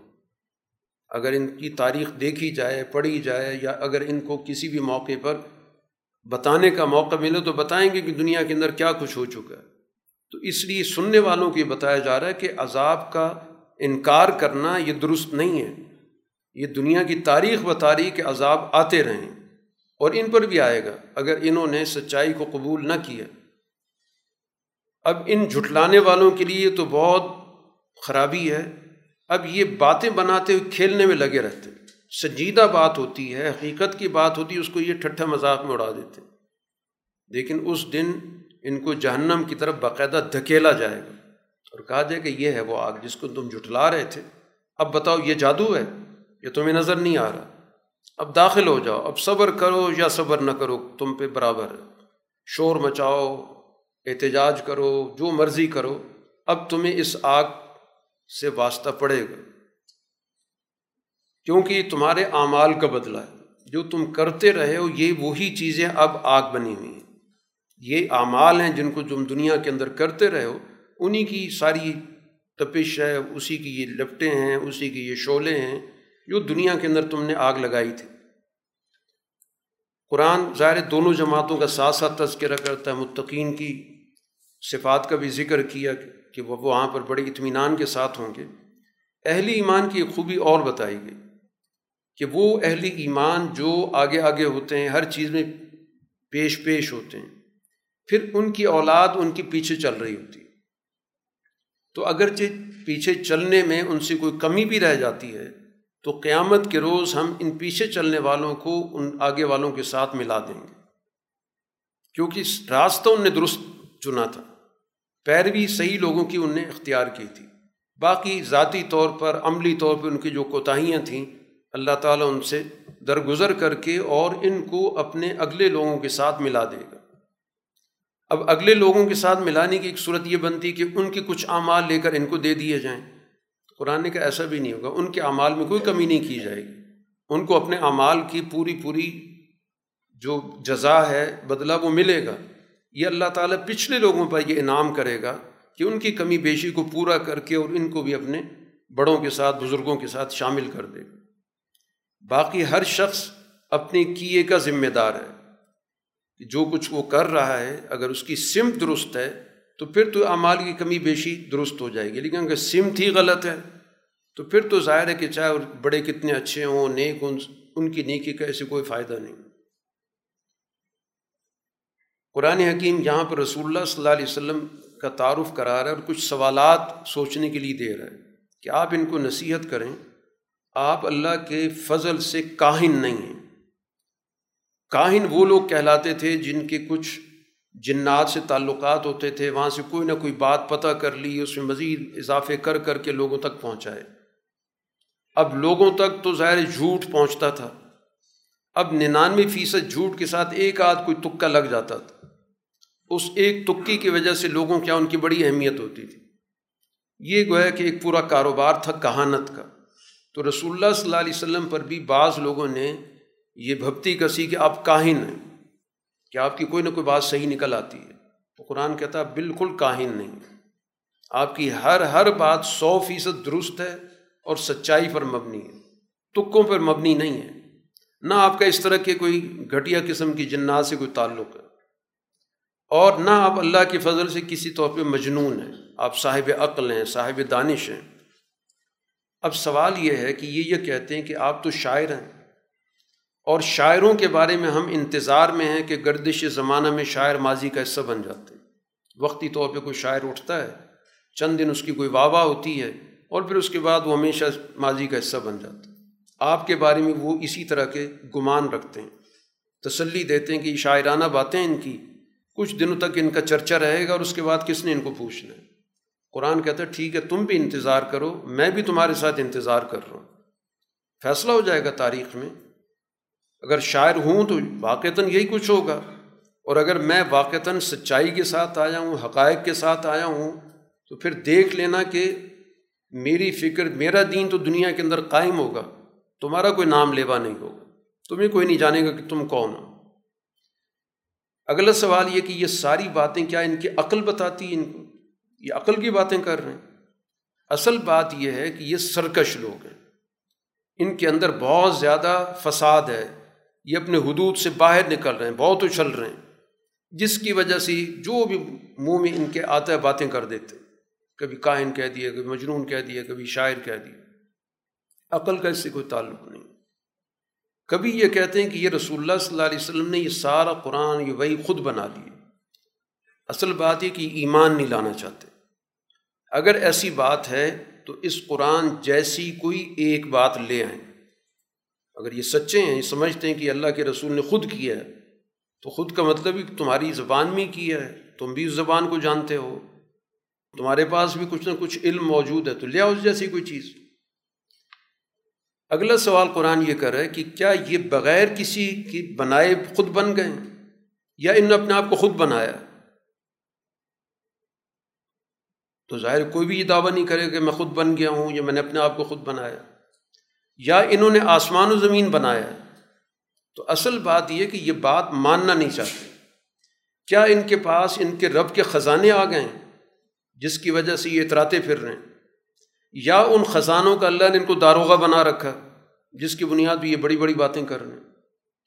یا ان کے پاس کوئی سیڑھی ہے کہ جس کے ذریعے وہ کہتے ہیں ہم جا کر اوپر سے باتیں سن کے آئے تو جو سن کے آیا اس وہ اپنے دلائل کے ساتھ سامنے آ جائے کہ میں اوپر گیا تھا یہ میرے پاس دلیل ہے، میں یہ بات سن کے آیا ہوں۔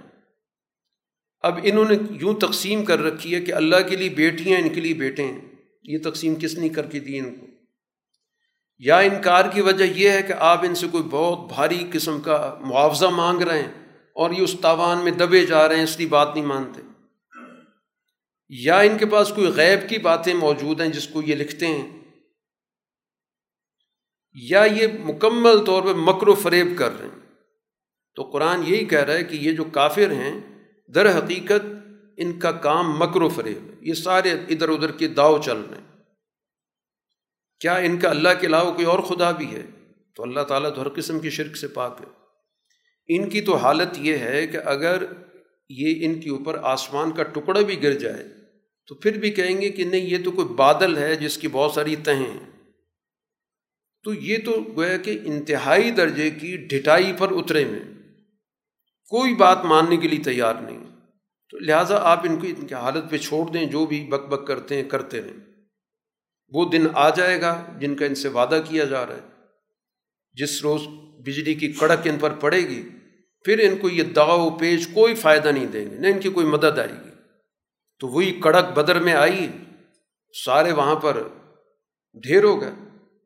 کوئی ان کی مدد کو نہیں پہنچا، کوئی داؤ فریب ان کا کام میں نہیں آیا۔ اور پھر اس عذاب کے علاوہ ایک اور عذاب بھی ان کے پیچھے کھڑا ہوا ہے۔ ان کو اس چیز کا پتہ نہیں ہے۔ باقی آپ اللہ تعالیٰ کے حکم پہ ثابت قدم رہیں۔ اللہ تعالیٰ کہہ رہے کہ آپ ہماری نگرانی میں ہم ساری آپ کے جد و جہد دیکھ رہے ہیں۔ بس آپ اللہ کی تصویر حمد و ثنام اور اللہ کو یاد کرتے رہیں۔ سورہ نجم مکی صورت ہے۔ اس میں رسول اللہ صلی اللہ علیہ وسلم کے معراج کے واقعے کا ذکر ہے۔ کہ رسول اللہ صلی اللہ علیہ وسلم جب اللہ تعالیٰ کی تجلیات کا مشاہدہ کرنے گئے، تو اس کو قرآن حکیم یہاں پر ذکر کر رہا ہے کہ وہ تارا جب غروب ہوتا ہے، یہ علامت ہوتی ہے صبح نکلنے کی۔ ایک ستارہ جب غروب ہوتا ہے تو اس بات کی علامت ہے کہ اب رات چلی گئی، دن نکل رہا ہے۔ تو جس طرح دن نکلنے میں انسان کو کسی قسم کا شبہ نہیں ہوتا کہ دن نکل آیا تو اسی طرح رسول اللہ صلی اللہ علیہ وسلم کسی بھی طور پر نہ بہکے ہیں اور نہ ہی آپ کسی غلط راستے پر چلیں بالکل سیدھے راستے پہ چل رہے ہیں۔ آپ اپنی خواہش سے کوئی بات نہیں کرتے۔ قرآن وہی بیان کرتے ہیں جو اللہ کی وہی آپ کے پاس آئی ہے۔ اور یہ تعلیم آپ کو دینے والا جبریل امین ہے، جو طاقتور ہے زور آور ہے۔ خود رسول اللہ صلی اللہ علیہ وسلم نے اس کو اپنی اصلی حالت میں دو مرتبہ دیکھا۔ ایک آسمان کے افق پہ، جس کو قرآن کہتا ہے افق العلیٰ اور وہ اپنے اس درجے سے کچھ نیچے آیا، جبریل امین۔ اور رسول اللہ صلی اللہ علیہ وسلم ظاہر اپنے درجے سے اوپر گئے۔ یہاں تک کہ قرآن کہہ رہا ہے کہ اتنا فاصلہ رہ گیا جیسے دو کمانوں کا فاصلہ ہوتا۔ اور پھر اللہ کا جو بھی پیغام جبریل نے آپ کو دینا تھا، آپ کو دیے۔ اور اس موقع پر آپ کا دل بھی گواہی دے رہا تھا کہ جو کچھ میں دیکھ رہا ہوں، یہی حقیقت ہے۔ نہ آپ کے دل نے جھٹلایا۔ اب جو چیز خود رسول اللہ صلی اللہ علیہ وسلم نے دیکھی ہے، اس پہ تم جگڑ رہے ہو۔ جس سے تمہارا کوئی تعلق ہی نہیں ہے۔ جو دیکھنے والا ہے اس کو سو فیصد یقین ہے، اس سے تم جگڑ رہے کہ تم، آپ نے نہیں دیکھا۔ اور دوسری مرتبہ آپ نے جبریل امین کو صدرت المنتہا پہ دیکھا، جو اوپر آسمانوں پہ جگہ ہے، جہاں جنت الماوا بھی ہے۔ اب وہاں پر تجلیات جو چھائی ہوئی تھی، سو چھائی ہوئی تھیں اس کو الفاظ میں نہیں بیان کیا جا سکتا۔ اس موقع پر نہ آپ کی نظر ادھر ادھر ہوئی، نہ بہکی اور نہ ہٹی۔ جو کچھ آپ نے دیکھنا تھا، درست طریقے سے بالکل منوان دیکھا۔ اور اس سے بڑی بڑی نشانی آپ نے دیکھی۔ تو گویا یہ وہ جگہ ہے جہاں سے رسول اللہ صلی اللہ علیہ وسلم نے ان اعلیٰ درجے کی تجلیات کو بھی دیکھا، جبریل امین کو بھی اپنی اصلی حالت میں دیکھا۔ اب وہ تجلیات میں کیا کچھ تھا؟ ظاہر ہے کہ اس کو قرآن کہتا ہے کہ اس کو بیان کرنے سے الفاظ قاصر ہیں۔ اب اس پر آپ سے بحث کرنے کا کیا مطلب ہے؟ بحث تو وہ کریں جو وہاں موجود تھا، وہ شریک تھا اور کیا میں نے بھی دیکھا، نہیں دیکھا، آپ نے نہیں دیکھا، میں نے دیکھا۔ تو ایک ایسی چیز پہ بحث کرنا جس جو ان کے دائرے میں نہیں آتی۔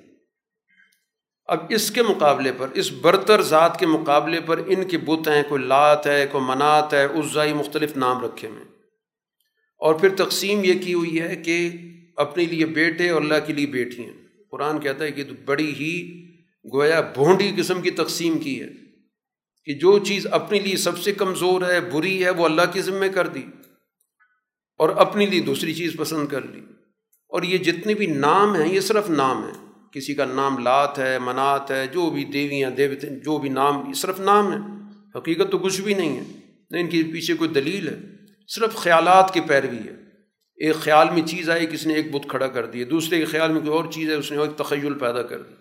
سارے تخیلات ہیں جن کی یہ پیروی کر رہے ہیں۔ اور جبکہ اللہ تعالیٰ کی طرف سے سچی ہدایت ان تک پہنچی ہے۔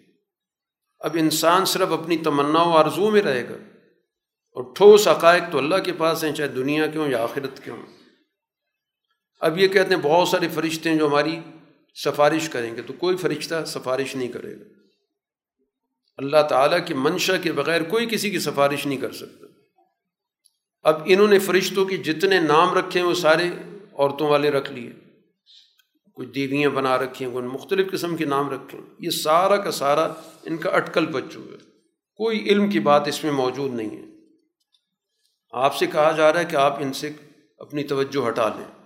جو حقائق کی طرف آنا ہی نہیں چاہتے، جن کا گھٹیا مقاصد ہیں، فوری مقاصد ہیں چھوٹے چھوٹے ان کے ذہن ہیں، ان کو آپ کسی صورت میں منہ نہ لگائیں۔ ان کا مبلغ علم ہی اتنا ہے۔ باقی تعریف کی گئی ہے ان لوگوں کی جن کو اللہ تعالیٰ اعلیٰ درجے کا بدلہ دے گا، بھلائی کرنے والوں کو بھلائی سے بدلہ دے گا۔ یہ وہ ہیں جو بڑے بڑے گناہوں سے اپنے آپ کو بچاتے ہیں۔ ساری بد اخلاقیوں سے اپنے آپ کو بچاتے ہیں۔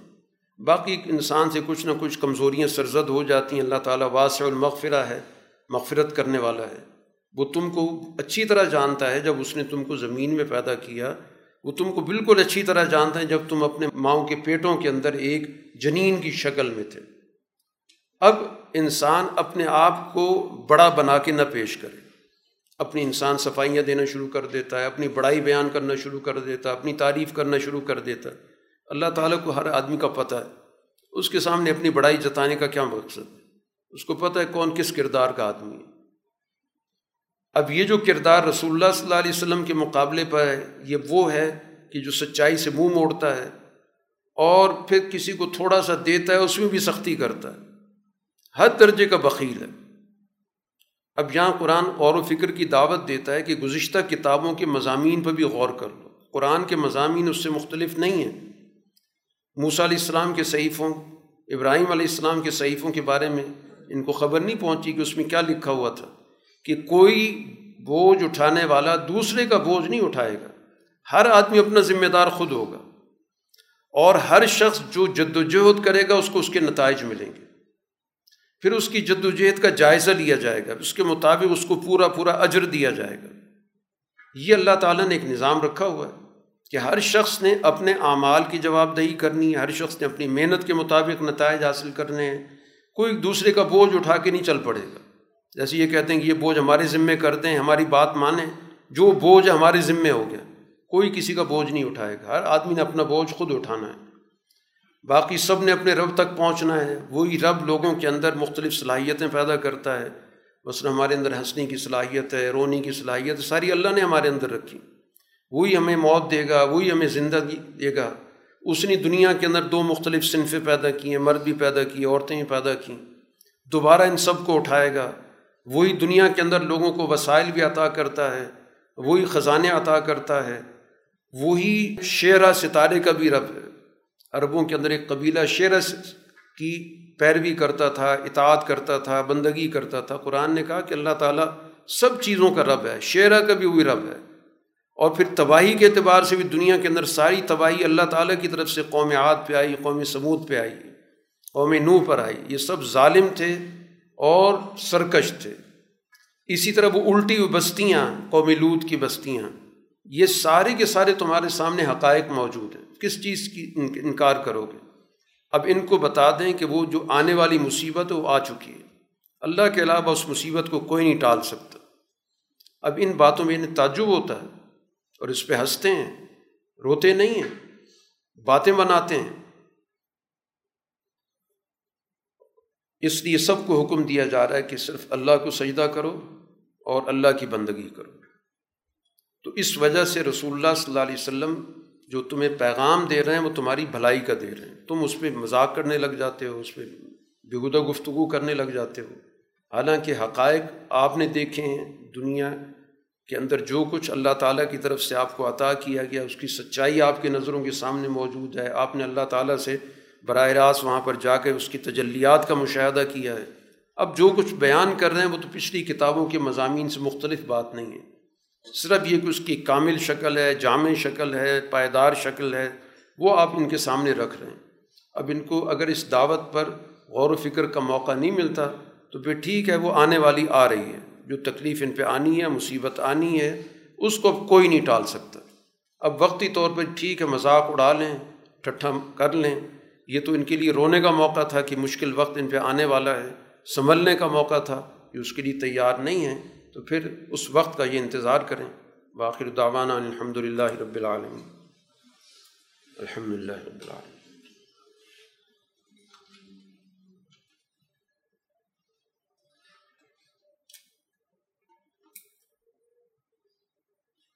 حبیب